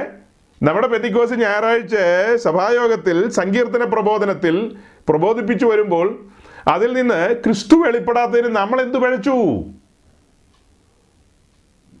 അത് വെളിപ്പെട്ട് വരണം. വെളിപ്പെട്ട് വരാൻ വേണ്ടി ലൂക്കോസ് ഇരുപത്തിനാലിന്റെ ഒടുവിൽ പറഞ്ഞത് കർത്താവ് തന്നെ ശിഷ്യന്മാരുടെ ബുദ്ധി തുറന്നു കൊടുത്തെന്ന്. എന്ന് പറഞ്ഞാൽ അവരുടെ കണ്ണുകളെ കൂടുതൽ തുറന്നു കൊടുത്തു. തുറന്നു കൊടുത്തപ്പോൾ തിരുവഴുത്തിനെ ഗ്രഹിക്കാൻ പറ്റി. കണ്ണ് തുറക്കാതെ നിന്ന് സങ്കീർത്തന പ്രബോധനം നടത്തിക്കൊണ്ടിരുന്നിട്ട് എന്ത് കാര്യം? കണ്ണ് തുറക്കപ്പെടണം. സങ്കീർത്തന പ്രബോധനം നടത്തുന്നതിന് മുമ്പ് നമ്മുടെ കണ്ണ് തുറക്കണം. കണ്ണ് തുറന്നതാ പാസ്റ്ററെ അതുകൊണ്ട് കാര്യമായില്ല. കണ്ണ് തുറന്നതാണെന്നുള്ളത് എനിക്കറിയാം. കണ്ണ് തുറന്നാൽ മാത്രം പോരാ. ഈ വാക്യത്തിന്റെ ബാക്കി പിന്നെ പറയാം. എഫ് എസ് ലേഖനം ഒന്നാം അധ്യായം. എഫ് എസ് ലേഖനം ഒന്നാം അധ്യായം. ഇന്ന് മെസ്സേജ് ഒരു പൊതുവിലായിട്ട് പോവുക. കാര്യത്തിലേക്ക് കയറി വന്നിട്ട് പിന്നെ ഇറങ്ങി പോവുക. എഫ് എസ് ലേഖനം Ephesians chapter one verse seventeen നിങ്ങളുടെ ഹൃദയദൃഷ്ടി പ്രകാശിച്ചിട്ട് അതിൽ ലാസ്റ്റ് ലൈനാ വേണ്ടത്. നിങ്ങളുടെ ഹൃദയദൃഷ്ടി പ്രകാശിച്ചിട്ട് വിളിയാലുള്ള ആശ ഇന്നതെന്ന് നിങ്ങൾ അറിയണം. നിങ്ങളുടെ ഹൃദയദൃഷ്ടി പ്രകാശിക്കണം. ആരോടാ പറയുന്നത്? എഫിസോസിലെ വിശുദ്ധന്മാരോട്. റോമിലെ കാരാഗ്രഹത്തിൽ ഇരുന്നു കൊണ്ട് അവരെ വിശ്വാസത്തിലേക്ക് നയിച്ച അവരുടെ ആത്മീയ പിതാവായ പൗലോസ് എഫിസോസിലെ വിശുദ്ധന്മാർക്ക് കത്തെഴുതുകയാണ്. കത്തിലാണ് പറയുന്നത് നിങ്ങളുടെ ഹൃദയദൃഷ്ടി പ്രകാശിക്കണം. എഫെസോസിലെ വിശുദ്ധന്മാരുടെ കണ്ണ് തുറന്നതല്ലേ? എഫിസോസിലുള്ള സകല മനുഷ്യരും കുരുട്ട് കണ്ണന്മാരായിരുന്നു. ആ കുരുട്ട് കണ്ണന്മാരായിരുന്ന അവരുടെ കണ്ണുകൾ സുവിശേഷ കേൾവിയിൽ തുറന്നതാണ്. പൗലോസ് അവിടെ വന്ന് സുവിശേഷം അറിയിച്ച സമയത്ത് തന്നെ എഫിസോസിലെ വിശുദ്ധന്മാരുടെ കണ്ണ് തുറന്നതാണ്. അങ്ങനെ കണ്ണു തുറക്കപ്പെട്ട അവരോടുള്ള ബന്ധത്തിൽ പിന്നത്തേതി പറയാണ് നിങ്ങളുടെ ഹൃദയദൃഷ്ടി ഇനിയും പ്രകാശിക്കണമെന്ന്. അപ്പോൾ അത് നമുക്കെല്ലാം ബാധകമാ. നമ്മൾ കണ്ണ് തുറന്നു വന്നു എന്നുള്ളത് സത്യമാ പക്ഷേ ആ കണ്ണിന്റെ കാഴ്ച ഇപ്പം നമ്മുടെ കുഞ്ഞുങ്ങൾ ജനിച്ചു വന്ന കുഞ്ഞുങ്ങൾ അതുങ്ങൾ കാണുന്നത് എന്തായിരിക്കും? അതുങ്ങളുടെ ചുറ്റും നിൽക്കുന്ന ആളുകളെയൊക്കെ അവരെങ്ങനെയാണ് കാണുന്നതെന്ന് നമുക്കറിയില്ല. എന്തുപോലെയാ ഇരിക്കുന്നതെന്നൊന്നും. ഏ മനുഷ്യരെ കാണുമ്പോൾ എന്തുപോലെയാ അതുങ്ങൾക്ക് തോന്നുന്നതെന്ന്. പക്ഷെ വളർന്നു വളർന്നു വരുമ്പോൾ കൃത്യമായിട്ടും ആളുകളെ തിരിച്ചറിയാൻ തുടങ്ങും. കുറച്ചുകൂടെ വളർന്നു വരുമ്പോൾ കൃത്യമായിട്ട് വിളിക്കും അപ്പ അമ്മ എന്ന് കൃത്യം വിളിക്കും. അതെങ്ങനെയാ? അതിന് മനസ്സിലാകുകയാണ് നിരന്തരമായി ബന്ധപ്പെട്ട് ബന്ധപ്പെട്ട് വരുമ്പോൾ അതിന്റെ അതിന്റെ കണ്ണിൽ അതായത് അതിന്റെ ഉള്ളിൽ രജിസ്റ്റർ ചെയ്യാണ്. ആ പിക്ചർ രജിസ്റ്റർ ചെയ്യാണ്. അതിന് മനസ്സിലായി തുടങ്ങിയാണ്. വികാസം പ്രാപിക്കുകയാണ്. കാഴ്ചയ്ക്ക് പവർ കൂടുകയാണ്. പവർ കൂടുകയാണ്. അതുപോലെ രക്ഷിക്കപ്പെട്ടു വരുന്ന ആ സമയത്ത് അല്ല നമ്മുടെ കർത്താവ് ഒരു മനുഷ്യനെ സൗഖ്യമാക്കിയ കാര്യമുണ്ടല്ലോ ഒരു കുരുടനെ. കണ്ണ് തുറന്നു വന്നു കഴിഞ്ഞപ്പോൾ അവൻ കാണുന്നത് അവൻ മനുഷ്യരെയൊക്കെ കാണുന്നത് എന്റെ മരങ്ങൾ നിൽക്കുന്ന പോലെ അവന് തോന്നുന്നത്. പക്ഷേ അവന് വേണ്ടി വീണ്ടും പ്രാർത്ഥിച്ചപ്പോൾ അവന് സുഗമമായ കാഴ്ച ലഭിച്ചു. നമ്മൾ വിശ്വാസത്തിലേക്ക് വരുമ്പോൾ ചെറിയ കാഴ്ചകളുമായിട്ടാണ് തുടങ്ങുന്നത്. കണ്ണ് തുറന്നിങ്ങ് വന്നതേ ഉള്ളൂ. ഹൃദയദൃഷ്ടി ഇനിയും പ്രകാശിക്കണം.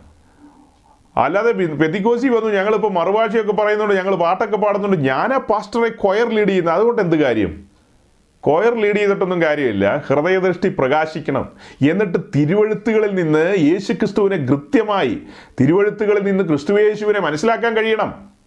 അല്ലെങ്കിൽ ഈ പഴയ നിയമ പുസ്തകം വായിച്ച അപകടമാ ഈ പഴയ നിയമ പുസ്തകം വായിച്ചതിന്റെ പൊരുൾ തിരിഞ്ഞ് കിട്ടണമെങ്കിൽ അതിന്റെ അർത്ഥതലങ്ങളിലേക്ക് നടന്നു പോകണമെങ്കിൽ പരിശുദ്ധാത്മാവിന്റെ നിറവിൽ ഹൃദയദൃഷ്ടി പ്രകാശിച്ച് കിട്ടണം. അതാണ് അപ്പശ്വലന്മാരോടുള്ള ബന്ധത്തിൽ പറഞ്ഞത് ലൂക്കോസിന്റെ സുവിശേഷം. ഇരുപത്തിനാലാം അധ്യായം. നാൽപ്പത്തഞ്ചാം വാക്യം. Luke chapter twenty four verse forty five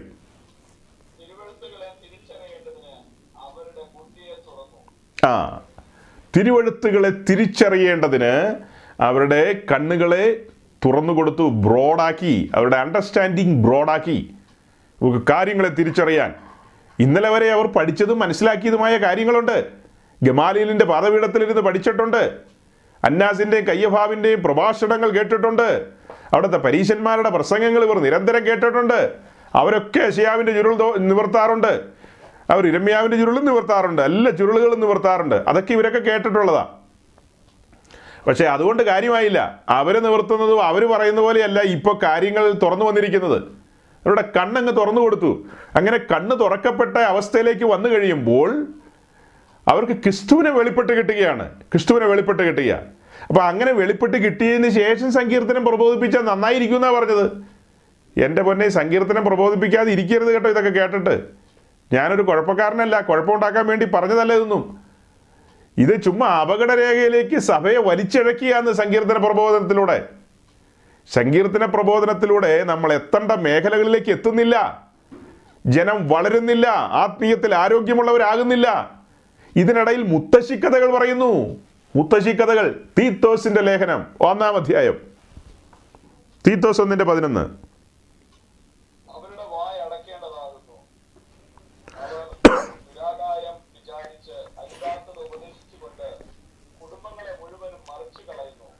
ആ ക്രേത്തരെ കുറിച്ചൊക്കെ പറഞ്ഞു വരികയാണ്. അവർ ദുരാദായം വിചാരിച്ച് സങ്കീർത്തന പ്രബോധനം എന്ന് പറയുന്നത് ദുരാദായം വിചാരിച്ചിട്ടുള്ളതല്ല കേട്ടോ. സങ്കീർത്തന പ്രബോധനത്തിന് ഈ പുസ്തകം തുറന്നു വയ്ക്കുന്നത് ദുരാദായം വിചാരിച്ചിട്ടോ എന്തെങ്കിലും അങ്ങനെ കിട്ടുന്നോ കൊടുക്കുന്നോ ഒന്നും വിചാരിച്ചിട്ടല്ല. അതിലൂടെ എല്ലാം വെളിപ്പെട്ട് വരേണ്ടത് നമ്മൾ ലൂക്കോസി വായിച്ചതുപോലെ തിരുവെഴുത്തങ്ങ് തുറന്നു കഴിഞ്ഞാൽ മോശയുടെ പുസ്തകത്തിലും പ്രവാചക പുസ്തകത്തിലും സങ്കീർത്തന പുസ്തകങ്ങളിലും എഴുതിയിരിക്കുന്നതൊക്കെയും തന്നെ കുറിച്ചാകുന്നു അങ്ങനെയാ മൂന്ന് കാര്യം. പഴയ നിയമത്തെ മൂന്നായിട്ട് തിരിച്ചിരിക്കുകയാണ്.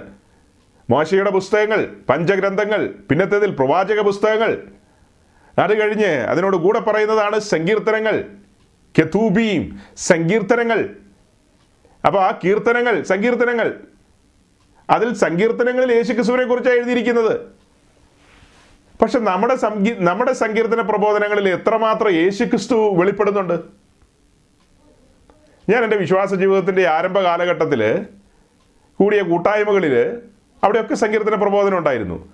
സങ്കീർത്തന പ്രബോധനത്തിന് വരുന്ന വ്യക്തികൾ സങ്കീർത്തന ഭാഷ്യം എന്നൊരു കിതാബ് മേടിക്കും. അവരാദ്യമേ എന്ന് തന്നെ ആ കിതാബ് മേടിക്കും.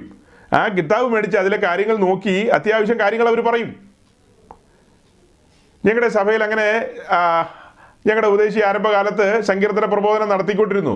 പിന്നീട് പ്രൊമോഷൻ കിട്ടിയിട്ട് നമ്മുടെ എവി ഉപദേശിയാണ് അവിടെ സങ്കീർത്തന പ്രബോധനം നടത്തിക്കൊണ്ടിരുന്നത്. എവി ഉപദേശി ദീർഘകാല സങ്കീർത്തന പ്രബോധനം നടത്തിക്കൊണ്ടിരുന്നു. അദ്ദേഹം പഠനാവശ്യത്തിന് ദേശം വിട്ടുപോയപ്പോൾ നറുക്ക് എന്റെ മേൽ വീണു. പിന്നീട് ഞാനെന്ന കൊച്ചു ഉപദേശിയാണ് അവിടെ സങ്കീർത്തന പ്രബോധനത്തിന് എഴുന്നേറ്റ് നിന്നത്. പാസ്റ്റർക്ക് അത് ഒട്ടും ഇഷ്ടപ്പെട്ടില്ല. കുറച്ച് കഴിഞ്ഞപ്പോൾ പുള്ളി പറഞ്ഞു പരിപാടി നിർത്തിക്കോളാൻ പറഞ്ഞു. നിന്റെ സങ്കീർത്തനം അവസാനിപ്പിച്ചോളാൻ പറഞ്ഞു. ഒരാഴ്ച അൻപതാം സങ്കീർത്തനത്തിൽ നിന്ന് ഞാൻ പ്രബോധിപ്പിച്ചു. അത് വലിയ സങ്കീർത്തന. എനിക്ക് തോന്നി കുറച്ചും കൂടെ പറയണമെന്ന് അപ്പോൾ പത്ത് വാക്യം പറഞ്ഞു കഴിഞ്ഞപ്പോൾ പിന്നത്തെ ആഴ്ച ഞാൻ പറഞ്ഞു ഈ പത്ത് കഴിഞ്ഞിട്ടുള്ള വാക്യം പറയാന്ന്. പാസ്റ്റർക്ക് അത് ഇഷ്ടപ്പെട്ടില്ല. പാസ്റ്റർ എന്നോട് പറഞ്ഞു വേറെ സങ്കീർത്തനമൊന്നും കിട്ടിയില്ല. അതിൽ നിന്ന് തന്നെയാണോ എന്ന് പറയാൻ പറ്റുള്ളൂ എന്ന് ചോദിച്ചു. എന്തായാലും ആ സങ്കീർത്തന പ്രബോധനത്തോടുകൂടി മംഗളം പാടി അവസാനിപ്പിക്കേണ്ടി വന്നു. ചരിത്രത്തിൽ പിന്നെ അവിടെ നിന്നുകൊണ്ടൊരു സങ്കീർത്തന പ്രബോധനം നടത്താൻ പറ്റിയിട്ടില്ല. ഞാൻ പറഞ്ഞത് അന്ന് ഞാൻ പറഞ്ഞ സങ്കീർത്തന പ്രബോധനത്തെക്കുറിച്ച് ഓർക്കുമ്പോൾ ഇന്ന് എനിക്ക് ലജ്ജ തോന്നുന്നു. റോമാലേഖനം ആറാം അധ്യായം ഇരുപത്തൊന്നാം വാക്യം വെച്ചിട്ട. അവിടെ പറഞ്ഞ പോലെ പണ്ട് നടന്ന കാലങ്ങളെ ഓർത്ത് നമുക്ക് ലജ്ജ തോന്നുന്നു. രക്ഷയിലേക്ക് വരുന്നതിന് മുമ്പുള്ള കാര്യം അത്. പക്ഷെ ഞാനിപ്പോൾ പറയാണ് എന്റെ അന്നത്തെ സങ്കീർത്തന പ്രബോധനത്തെക്കുറിച്ച് ഓർക്കുമ്പോൾ അത് കേട്ട ആരും ഇതിനകത്തില്ല. എബിയും കേട്ടിട്ടില്ല. കാരണം എബി പഠനത്തിന് മദ്രാസിലും കോയമ്പത്തൂരൊക്കെ ആയിരുന്നു. അതുകൊണ്ട് ഈ സാറും കേട്ടിട്ടില്ല. അത് കേട്ട ആൾക്കാർക്ക് പിന്നെ കാര്യമായിട്ടൊന്നും മനസ്സിലാകാത്തതുകൊണ്ട് സ്തോത്രം. ഏ? എന്നതാ ഞാൻ പറഞ്ഞതെന്നൊന്നും. കാരണം നമുക്ക് തിരുവഴുത്ത് വെളിപ്പെട്ട് കിട്ടിയിട്ടില്ല. ഈ പഴയ നിയമത്തിന്റെ ഉള്ളടക്കം. അതിൽ നിന്ന് ക്രിസ്തു വെളിപ്പെടണമെന്നും അറുക്കപ്പെട്ട കുഞ്ഞാടിനെ പുറത്തേക്ക് കൊണ്ടുവരണമെന്നും ഏ ഈ കൂടാരത്തിൽ നിറഞ്ഞു നിൽക്കുന്ന മഹത്വം ഇങ്ങനെയൊന്നും നമ്മൾ കേട്ടിട്ടില്ലെന്നേ. മർത്തോമേന്ന് നമ്മൾ നേരെ വന്ന് പെന്തിക്കോസി കയറിയതാ. ഇതിന്റെ രീതികൾക്കനുസരിച്ചല്ലേ നമ്മളും ചലിക്കുന്നതെന്ന്. ഇതിന്റെ ഒരു രീതിയുണ്ട്. ഇരുപത്തിമൂന്നാം സങ്കീർത്തനം വായിച്ചിട്ട് അതിന്റെ അവസാനം വരുമ്പോൾ നന്മയും കരുണയും ഒക്കെ നിന്റെ ആയുഷ്കാലം നിന്നെ പിന്തുടരുമെന്ന് പറയുമ്പോൾ ശുശ്രൂഷകൻ വൈബ്രേഷനിൽ ഇട്ടിട്ടൊരു പതിനഞ്ച് മിനിറ്റ് അങ്ങ് പറയും. നന്മ കരുണ എന്റെ ദാസി എന്റെ ദാസനേ എന്നൊക്കെ അങ്ങ് പറയുമ്പോൾ ജനമെല്ലാം ഇരുന്ന് കോരിത്തിരിക്കുക നമ്മളും കൂടെ ഇരുന്ന് കോരിത്തിരിച്ചിട്ടുണ്ട് ഞാൻ ഇടയ്ക്ക് ഇവിടെ വായിക്കാറുള്ളത് പോലെ എൺപത്തിമൂന്നാം സങ്കീർത്തനം പതിനൊന്നാം വാക്യം വായിക്കുന്ന പോലെ നന്മയും കരുണയും. അല്ല സോറി നേരോടെ നടക്കുന്നവർക്കൊരു നന്മയും മുടക്കില്ല. സങ്കീർത്തനം ഇരുപത്. നിന്റെ ഹൃദയത്തിലെ ആഗ്രഹങ്ങൾ ഇതൊക്കെ പറഞ്ഞ് അവർ കത്തിക്കേറുമ്പോൾ നമ്മളും കൂടെ കത്തിക്കേറുക. പക്ഷെ നമുക്കിപ്പോൾ മനസ്സിലായത് എന്താ? ഇതെല്ലാം ദുരാദായം വിചാരിച്ചിട്ടുള്ള പ്രസംഗങ്ങളാണെന്നേ. ഇതെല്ലാം ദുരാദായം വിചാരിച്ചിട്ടുള്ള പ്രസംഗങ്ങളാ. തെറ്റിദ്ധരിക്കരുത്. ഒരാളുടെ പേരെടുത്തല്ല ഞാൻ പറഞ്ഞത്. യഥാർത്ഥ സങ്കീർത്തന പ്രബോധനത്തിൽ സഭയും ക്രിസ്തുവുമാണ് വെളിപ്പെടേണ്ടത്. പഴയ നിയമം എന്ന് പറയുന്ന നിഴലിൽ നിന്ന് പൊരുൾ വെളിപ്പെടണം പൊരുൾ വെളിപ്പെടണം. പഴയ നിയമത്തിൽ ഏത് പ്രസംഗമാകട്ടെ സങ്കീർത്തനം വിടാം. എന്ത് പ്രസംഗം പ്രസംഗിച്ചാലും വരുവാനുള്ള നന്മകൾ വെളിപ്പെടണം. വരുവാനുള്ള നന്മ. അല്ലാതെ അബ്രഹാമിന്റെ നന്മ എന്നും പറഞ്ഞ് മുറുകെ പിടിക്കുകയല്ല. അബ്രഹാമിന്റെ കയ്യിൽ എന്ത് നന്മയിരുന്നെന്ന ഈ പറയുന്നത് കുറച്ച് ആടുമാട് നാൽക്കാലികളുടെ കാര്യമാണോ? അതാണോ നന്മ? അബ്രഹാമിനോട് ദൈവം പറഞ്ഞൊരു വാഗ്ദത്വമുണ്ട് അതൊരു വലിയ നന്മയല്ലേ? നിന്റെ പുത്രനായ യേശു ക്രിസ്തു വഴി സകല ജാതികൾക്കും പരിശുദ്ധാത്മാവ് എന്ന നന്മ കൊടുക്കൂ എന്ന് പറഞ്ഞു. അതല്ലേ ശരിക്കും നന്മ എന്ന് പറയുന്നത്? അല്ലാതെ അബ്രഹാമിന്റെ പറമ്പിലുള്ളതും അബ്രഹാമിന്റെ തൊഴുത്തിലുള്ളതുമായ കാര്യങ്ങളെയാണോ നന്മയെന്ന് പരിഗണിക്കേണ്ടത്. അങ്ങനെയാണോ വിവക്ഷിക്കേണ്ടത്? അപ്പൊ നമ്മൾ ആദ്യം വായിച്ച വാക്യമുണ്ടല്ലോ. ഏതാ? മത്തായുടെ സുവിശേഷത്തിൽ പറഞ്ഞ പോലെ നമുക്ക് ആവശ്യമുള്ള നമുക്ക് ആവശ്യമുള്ള കാര്യങ്ങൾ ഇന്നതെന്ന് സ്വർഗീയ പിതാവ് അറിയുന്നു. ചാഞ്ചലപ്പെടേണ്ട. കൊടുങ്കാറ്റടിക്കുമ്പോഴും അതിന്റെ നടുവിൽ കൂൾ കൂളായിട്ടിരിക്കണമെങ്കിൽ ശാന്തമായിട്ടിരിക്കണമെങ്കിൽ ആ ഒരു ബോധ്യം നമുക്ക് വേണം. ആ ഒരു ബോധ്യത്തിലേക്ക് എങ്ങനെയാണ് നമ്മൾ വരുന്നത്? ആത്മാവിന്റെ നിറവിലാണ്. ആത്മാവിന്റെ നിറവിലല്ലാതെ നമുക്ക് ദൈവത്തെ ഇത്രമേൽ വിശ്വസിക്കാൻ കഴിയില്ല. ദൈവത്തിൽ ദൈവ ദൈവത്തിലുള്ള ദൈവത്തിലുള്ള അചഞ്ചലമായ ആശ്രയം എന്നൊക്കെ പറയുന്നതും ആ ആത്മാവിന്റെ ഒരു നിറവിലെ ജീവിതമാണ്. പണ്ട് കാലത്ത് നമ്മുടെ ഇടയിൽ കാത്തിരിപ്പ് യോഗം എന്ന് പറയുന്ന ഒരു കാര്യപരിപാടി ഉണ്ടായിരുന്നു. ഇന്ന് എവിടെ ഈ കാത്തിരിപ്പ് യോഗം ഉള്ളത്? നിങ്ങൾ ന്യൂസിലാൻഡിൽ ഇടയ്ക്കിടയ്ക്ക് കാത്തിരിപ്പ് യോഗത്തിന് ഇരിക്കുന്നു എന്നൊക്കെ ഞാൻ കേട്ടായിരുന്നു ഉപദേശി അത് മുടക്കിയേക്കരുത്. അത് മുടക്കാൻ പാടില്ല. ഇടയ്ക്കിടയ്ക്ക് നിങ്ങൾ കാത്തിരുന്ന അഭിഷേകം പ്രാപിച്ചവരാണെങ്കിലും അഭിഷേകം പ്രാപിച്ചവരും. അതിന് സൗകര്യമില്ലാത്ത ഒത്തിരി പേരുണ്ട്. സാഹചര്യമില്ലാത്തവർ അവരെന്നെ കേൾക്കുമ്പോൾ അവർ അത്ഭുതപ്പെട്ടു പോയിരിക്കും നിങ്ങൾക്ക് അതിനൊക്കെയുള്ള സാഹചര്യങ്ങളുണ്ട്. ആ സാഹചര്യങ്ങൾ വിനിയോഗപ്പെടുത്തിക്കൊണ്ട് ദൈവസന്നിധിയിൽ കടന്നു വന്ന് ആത്മാവിന്റെ നദിയിലിറങ്ങണം. ആത്മാവിന്റെ നദിയിലിറങ്ങണം. അങ്ങനെ ആത്മാവിന്റെ നദിയിലിറങ്ങി ഭാരരഹിതമായൊരു ജീവിതം പ്രാക്ടീസ് ചെയ്യണം. വെയ്റ്റ്ലെസ് ലൈഫ് എന്ന് പറഞ്ഞാൽ നമ്മുടെ കനം കുറഞ്ഞു പോകുന്ന കാര്യമല്ല. നമ്മൾ മനുഷ്യരല്ലേ? ഈ ഭൂമി ജീവിക്കുകയല്ലേ? സ്വാഭാവികമായി എന്തെല്ലാം ഭാരങ്ങളുണ്ടാവും? ആ ഭാരങ്ങളിൽ നിന്നെല്ലാം ഉള്ളൊരു ഒരു റിഫ്രഷ്മെന്റ് ആണ്. ശരിക്കും ഒരു റിഫ്രഷ്മെന്റ് തരുന്ന ഒരു അനുഭവമാണ് ആത്മാവിന്റെ നദിയിൽ ഇറങ്ങുന്നത് ആ ആത്മാവിന്റെ നദിയിൽ ഇറങ്ങി അങ്ങനെ നമ്മൾ വരണം. അതാണ് ഞാൻ സൂചിപ്പിച്ചത്. ഒരു കാലത്ത് പെന്തിക്കോസിന്റെ പ്രാക്ടീസുകളിൽ പെട്ടതാണത്. തിരുവചന പഠനങ്ങൾ പഠന ക്ലാസ്സുകൾ പിന്നത്തേതിൽ കാത്തിരിപ്പ് യോഗങ്ങൾ. രാവെളുക്കോളാണ് കാത്തിരിക്കുന്നത്. അല്ലാതെ ഇപ്പോൾ ഇവിടങ്ങളിലൊക്കെ ഞാൻ കേട്ടിട്ടുണ്ട്. മുഴുരാത്രി പ്രാർത്ഥന എന്നാ പറയുക ആ ഓൾ നൈറ്റ് ആ ഫാസ്റ്റ് ഇന്ന് ഓൾ നൈറ്റ് പ്രയറാ എന്ത് ഓൾ നൈറ്റ് ആ പന്ത്രണ്ട് മണിയാകുമ്പോൾ ആശാൻ വീട്ടിൽ വരും. എട്ട് മണിക്ക് പോയതാ ഭാര്യയും ഭർത്താവും കൂടെ. ഉദയജിയും പെമ്പിളയും കൂടെ കൂടി ഓൾ നൈറ്റിന് പോയി. എട്ട് മണിക്ക് പോയി. എട്ട് മണിക്ക് അവിടെ ചെന്ന് ആ ഏതൊരു ഉപദേശിയുടെ വീട്ടിൽ വെച്ചാൽ ഒരു ചെറിയ മിനി ഷാപ്പാട് ഒരു മിനി ഷാപ്പാടൊക്കെ അടിച്ച് ഓൾ നൈറ്റ് തുടങ്ങുകയാണ്. ഒന്ന് രണ്ട് പാട്ടൊക്കെ പാടി പ്രാർത്ഥിച്ച് കുറേ വിഷയങ്ങൾ ലിസ്റ്റുകളൊക്കെ വെച്ച് ഓക്കെ എന്തു ആകട്ടെ. പന്ത്രണ്ട് മണി ആയപ്പോഴത്തേക്കും പരിപാടി കട്ടയും പടവും മടക്കി.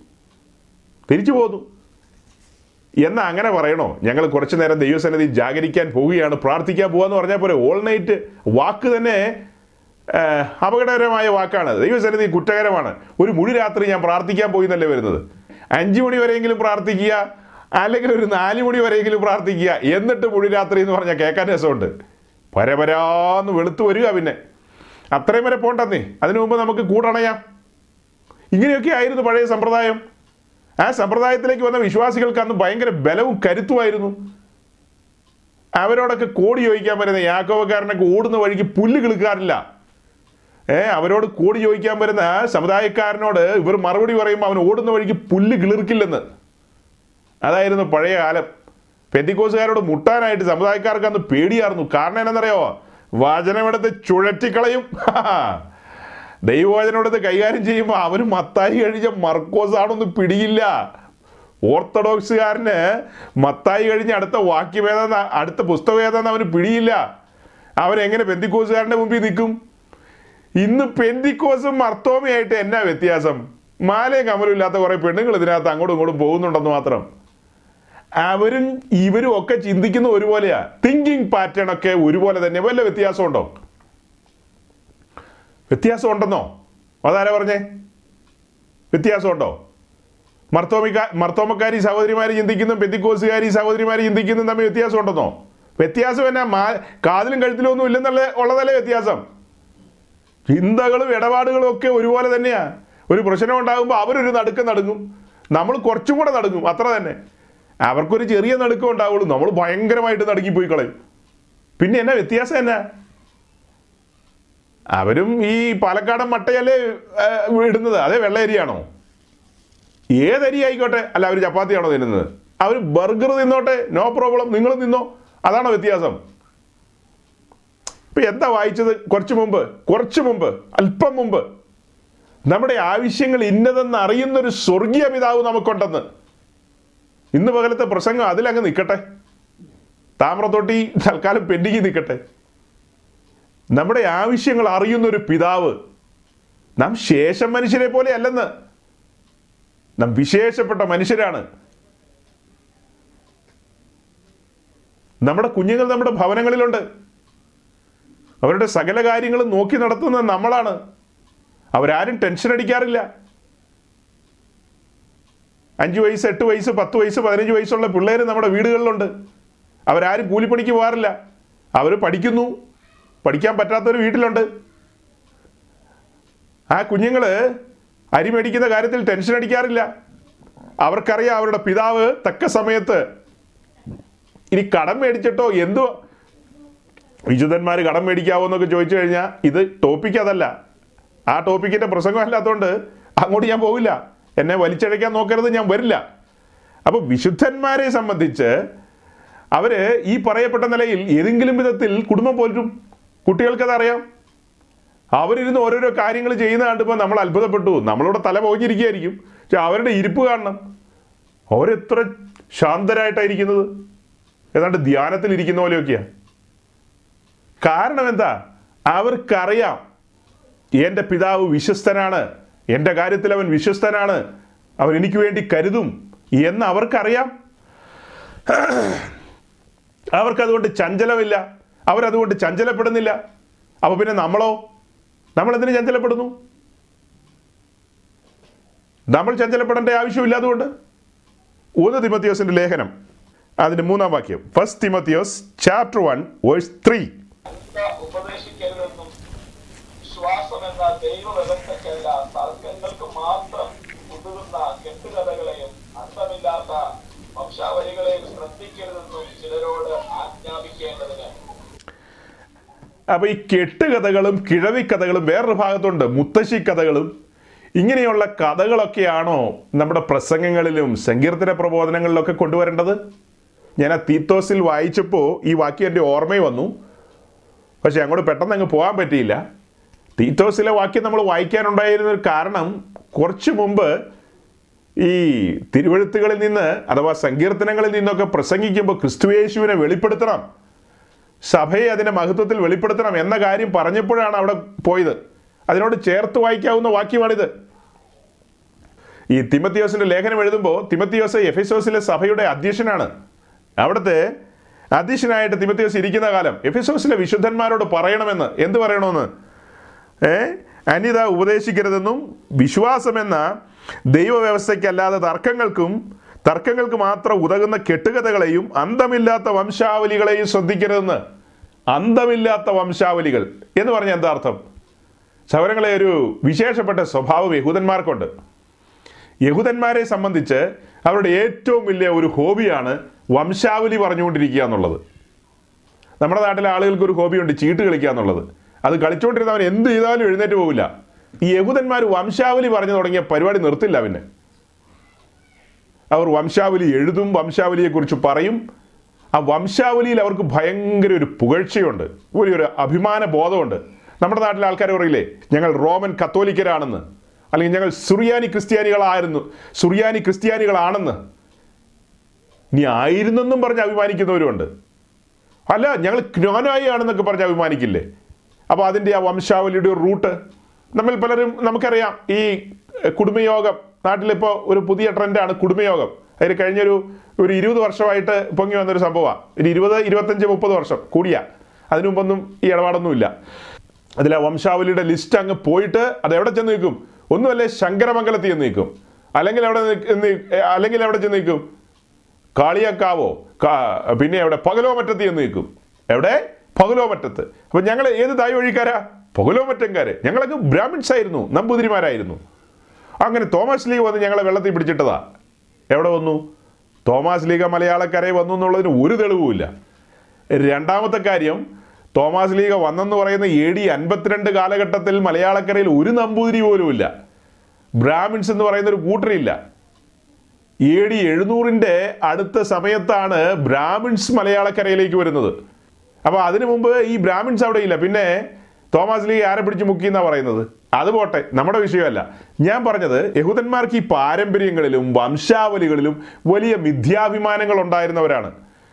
അപ്പോൾ എഫിസോസിലെ സഭയാകട്ടെ ആദിമ സഭകളിലൊക്കെ ഇവർ ഈ പഴയ വംശാവലികളൊക്കെ പറഞ്ഞ് ഈ ദിനവൃത്താന്ത പുസ്തകങ്ങളിലാകട്ടെ രാജാക്കന്മാരുടെ പുസ്തകങ്ങളിലാകട്ടെ അവിടെയൊക്കെ ഇസ്രായേൽ ഗോത്രങ്ങളുടെ പന്ത്രണ്ട് ഗോത്രങ്ങളുടെയും വംശാവലിയുടെ വലിയ ചാർട്ടുകൾ നമുക്ക് കാണാം. വംശാവലിയുടെ വലിയ ചാർട്ടുകൾ തന്നെ നമുക്ക് കാണാം.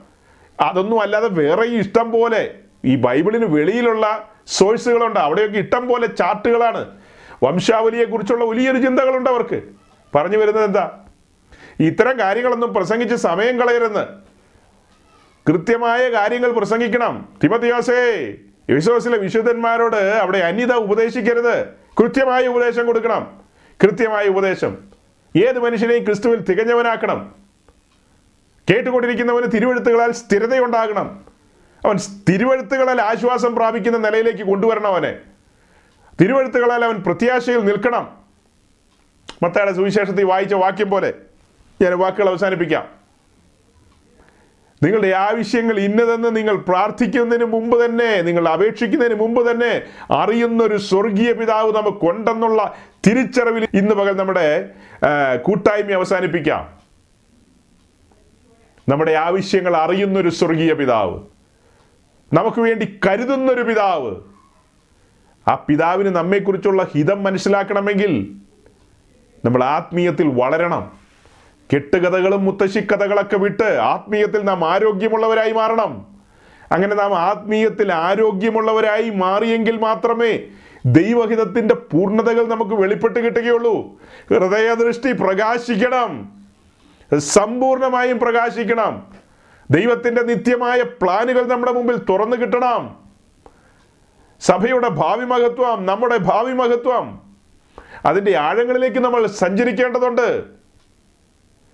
അതുകൊണ്ട് ഞാൻ എന്റെ വാക്കുകളെ ചുരുക്കുമ്പോൾ ഇങ്ങനെ പറഞ്ഞ് അവസാനിപ്പിക്കുകയാണ്. രക്ഷിക്കപ്പെട്ട് സ്നാനപ്പെട്ടവരെല്ലാം കാത്തിരുന്ന് ആത്മസ്നാനം പ്രാപിക്കണം.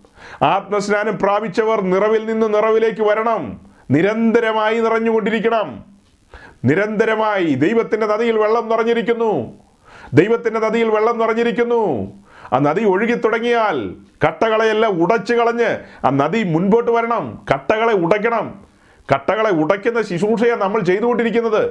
അങ്ങനെ കട്ടകളെല്ലാം ഉടയ്ക്കപ്പെട്ട് നദി സുഗമമായി ഒഴുകി തുടങ്ങിയാൽ അത് ഒഴുകി തുടങ്ങിയാൽ അവിടെ ചലിക്കുന്ന പ്രാണികളുണ്ടാകും ജീവന്റെ തുടിപ്പുണ്ടാകും. അതങ്ങനെ ഒഴുകി തുടങ്ങിയാൽ ശേഷം നമുക്ക് കർത്താവ് വരാൻ താമസിച്ചാൽ അടുത്ത ദിവസം അടുത്ത ആഴ്ചയിൽ അത് പൂരിപ്പിക്കാം. ദൈവം നിങ്ങളെ യേശുവോട് മോദമേ. യേശുവിനായി ജീവിക്കുന്നതെത്ര ഭാഗ്യമേ? യേശുവോട് ചേർന്നിരിപ്പതെത്ര മോദമേ? യേശുവിനായി ജീവിക്കുന്നതെത്ര ഭാഗ്യമേ? ആശ തന്നോടെന്നും എന്നിൽ വർദ്ധിച്ചിടുന്നേ. ആശ തന്നോടെന്നും എന്നിൽ വർദ്ധിച്ചിടുന്നേ. ആശു തന്റെ കൂടെ വാഴാൻ കാക്ഷിച്ചിടുന്നേ. ആശു തന്റെ കൂടെ വാഴാൻ കാക്ഷിച്ചിടുന്നേ. യേശുവോട് ചേർന്നിരിപ്പതെത്ര മോദമേ. യേശുവിനാ ജീവിക്കുന്നതെത്ര ഭാഗ്യമേ. യേശുവോട് ചേർന്നിരിപ്പതെത്ര മോദമേ. യേശുവിനാ ജീവിക്കുന്നതെത്ര ഭാഗ്യമേ.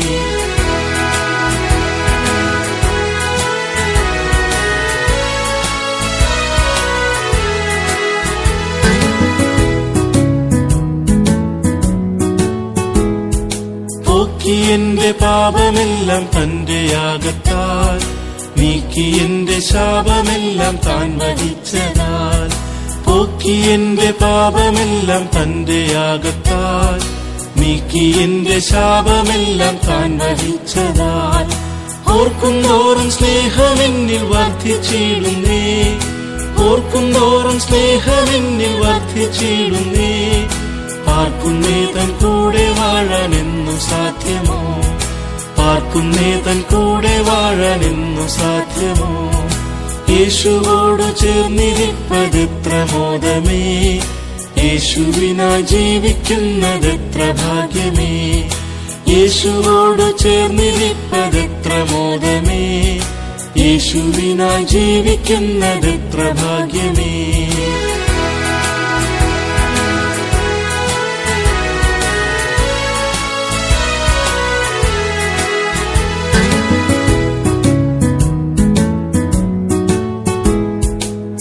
ശ്രേഷ്ഠമേറും നാട്ടിലെന്റെ വാസമാക്കുവാൻ ശോഭയേറും വീടെനിക്കൊരുക്കിടുന്നവൻ. ശ്രേഷ്ഠമേറും നാട്ടിലെന്റെ വാസമാക്കുവാൻ ശോഭയേറും വീടെനിക്കൊരുക്കിടുന്നവൻ. കൈകളാൽ തീർക്കാത്ത നിത്യ പാർപ്പിടം തന്നിൽ.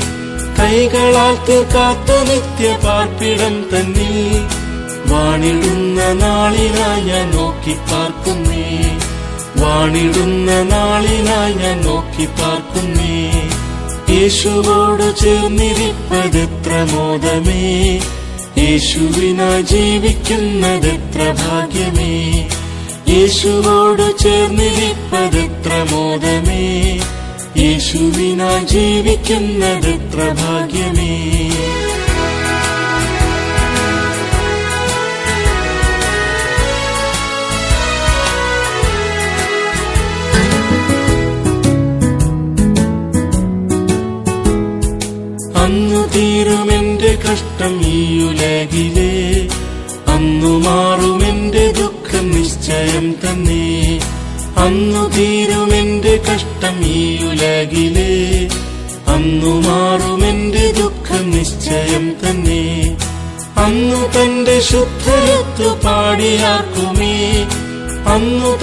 ശുദ്ധരത്തു പാടിയാക്കുമേ. എന്നെനിക്കു സാധ്യമോ മഹൽ സമ്മേളനം? എന്നെനിക്കു സാധ്യമോ മഹൽ സമ്മേളനം? യേശുവോട് ചേർന്നിരിപ്പതെത്ര മോദമേ. യേശുവിനായി ജീവിക്കുന്നതെത്ര ഭാഗ്യമേ. യേശുവോട് ചേർന്നിരിപ്പതെത്ര മോദമേ. യേശുവിനായി ജീവിക്കുന്നതെത്ര ഭാഗ്യമേ.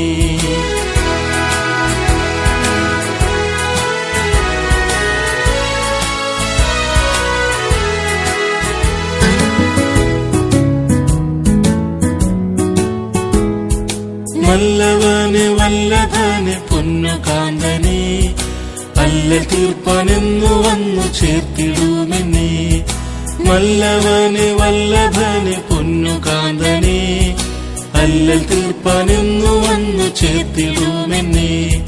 തുല്യമില്ല മോദത്തോടു വീണകളെന്തി തുല്യമില്ല മോദത്തോടു വീണകളെന്തി ഹല്ലേലൂയ ഗാനം പാടി വാണിടുവനാ ഹല്ലേലൂയ ഗാനം പാടി വാണിടുവാനായി യേശുവോട് ചേർന്നിരിപ്പതെത്ര മോദമേ? യേശുവിനായി ജീവിക്കുന്നതെത്ര ഭാഗ്യമേ? യേശുവോട് ചേർന്നിരിപ്പതെത്ര മോദമേ? യേശുവിനായി ജീവിക്കുന്നതെത്ര ഭാഗ്യമേ?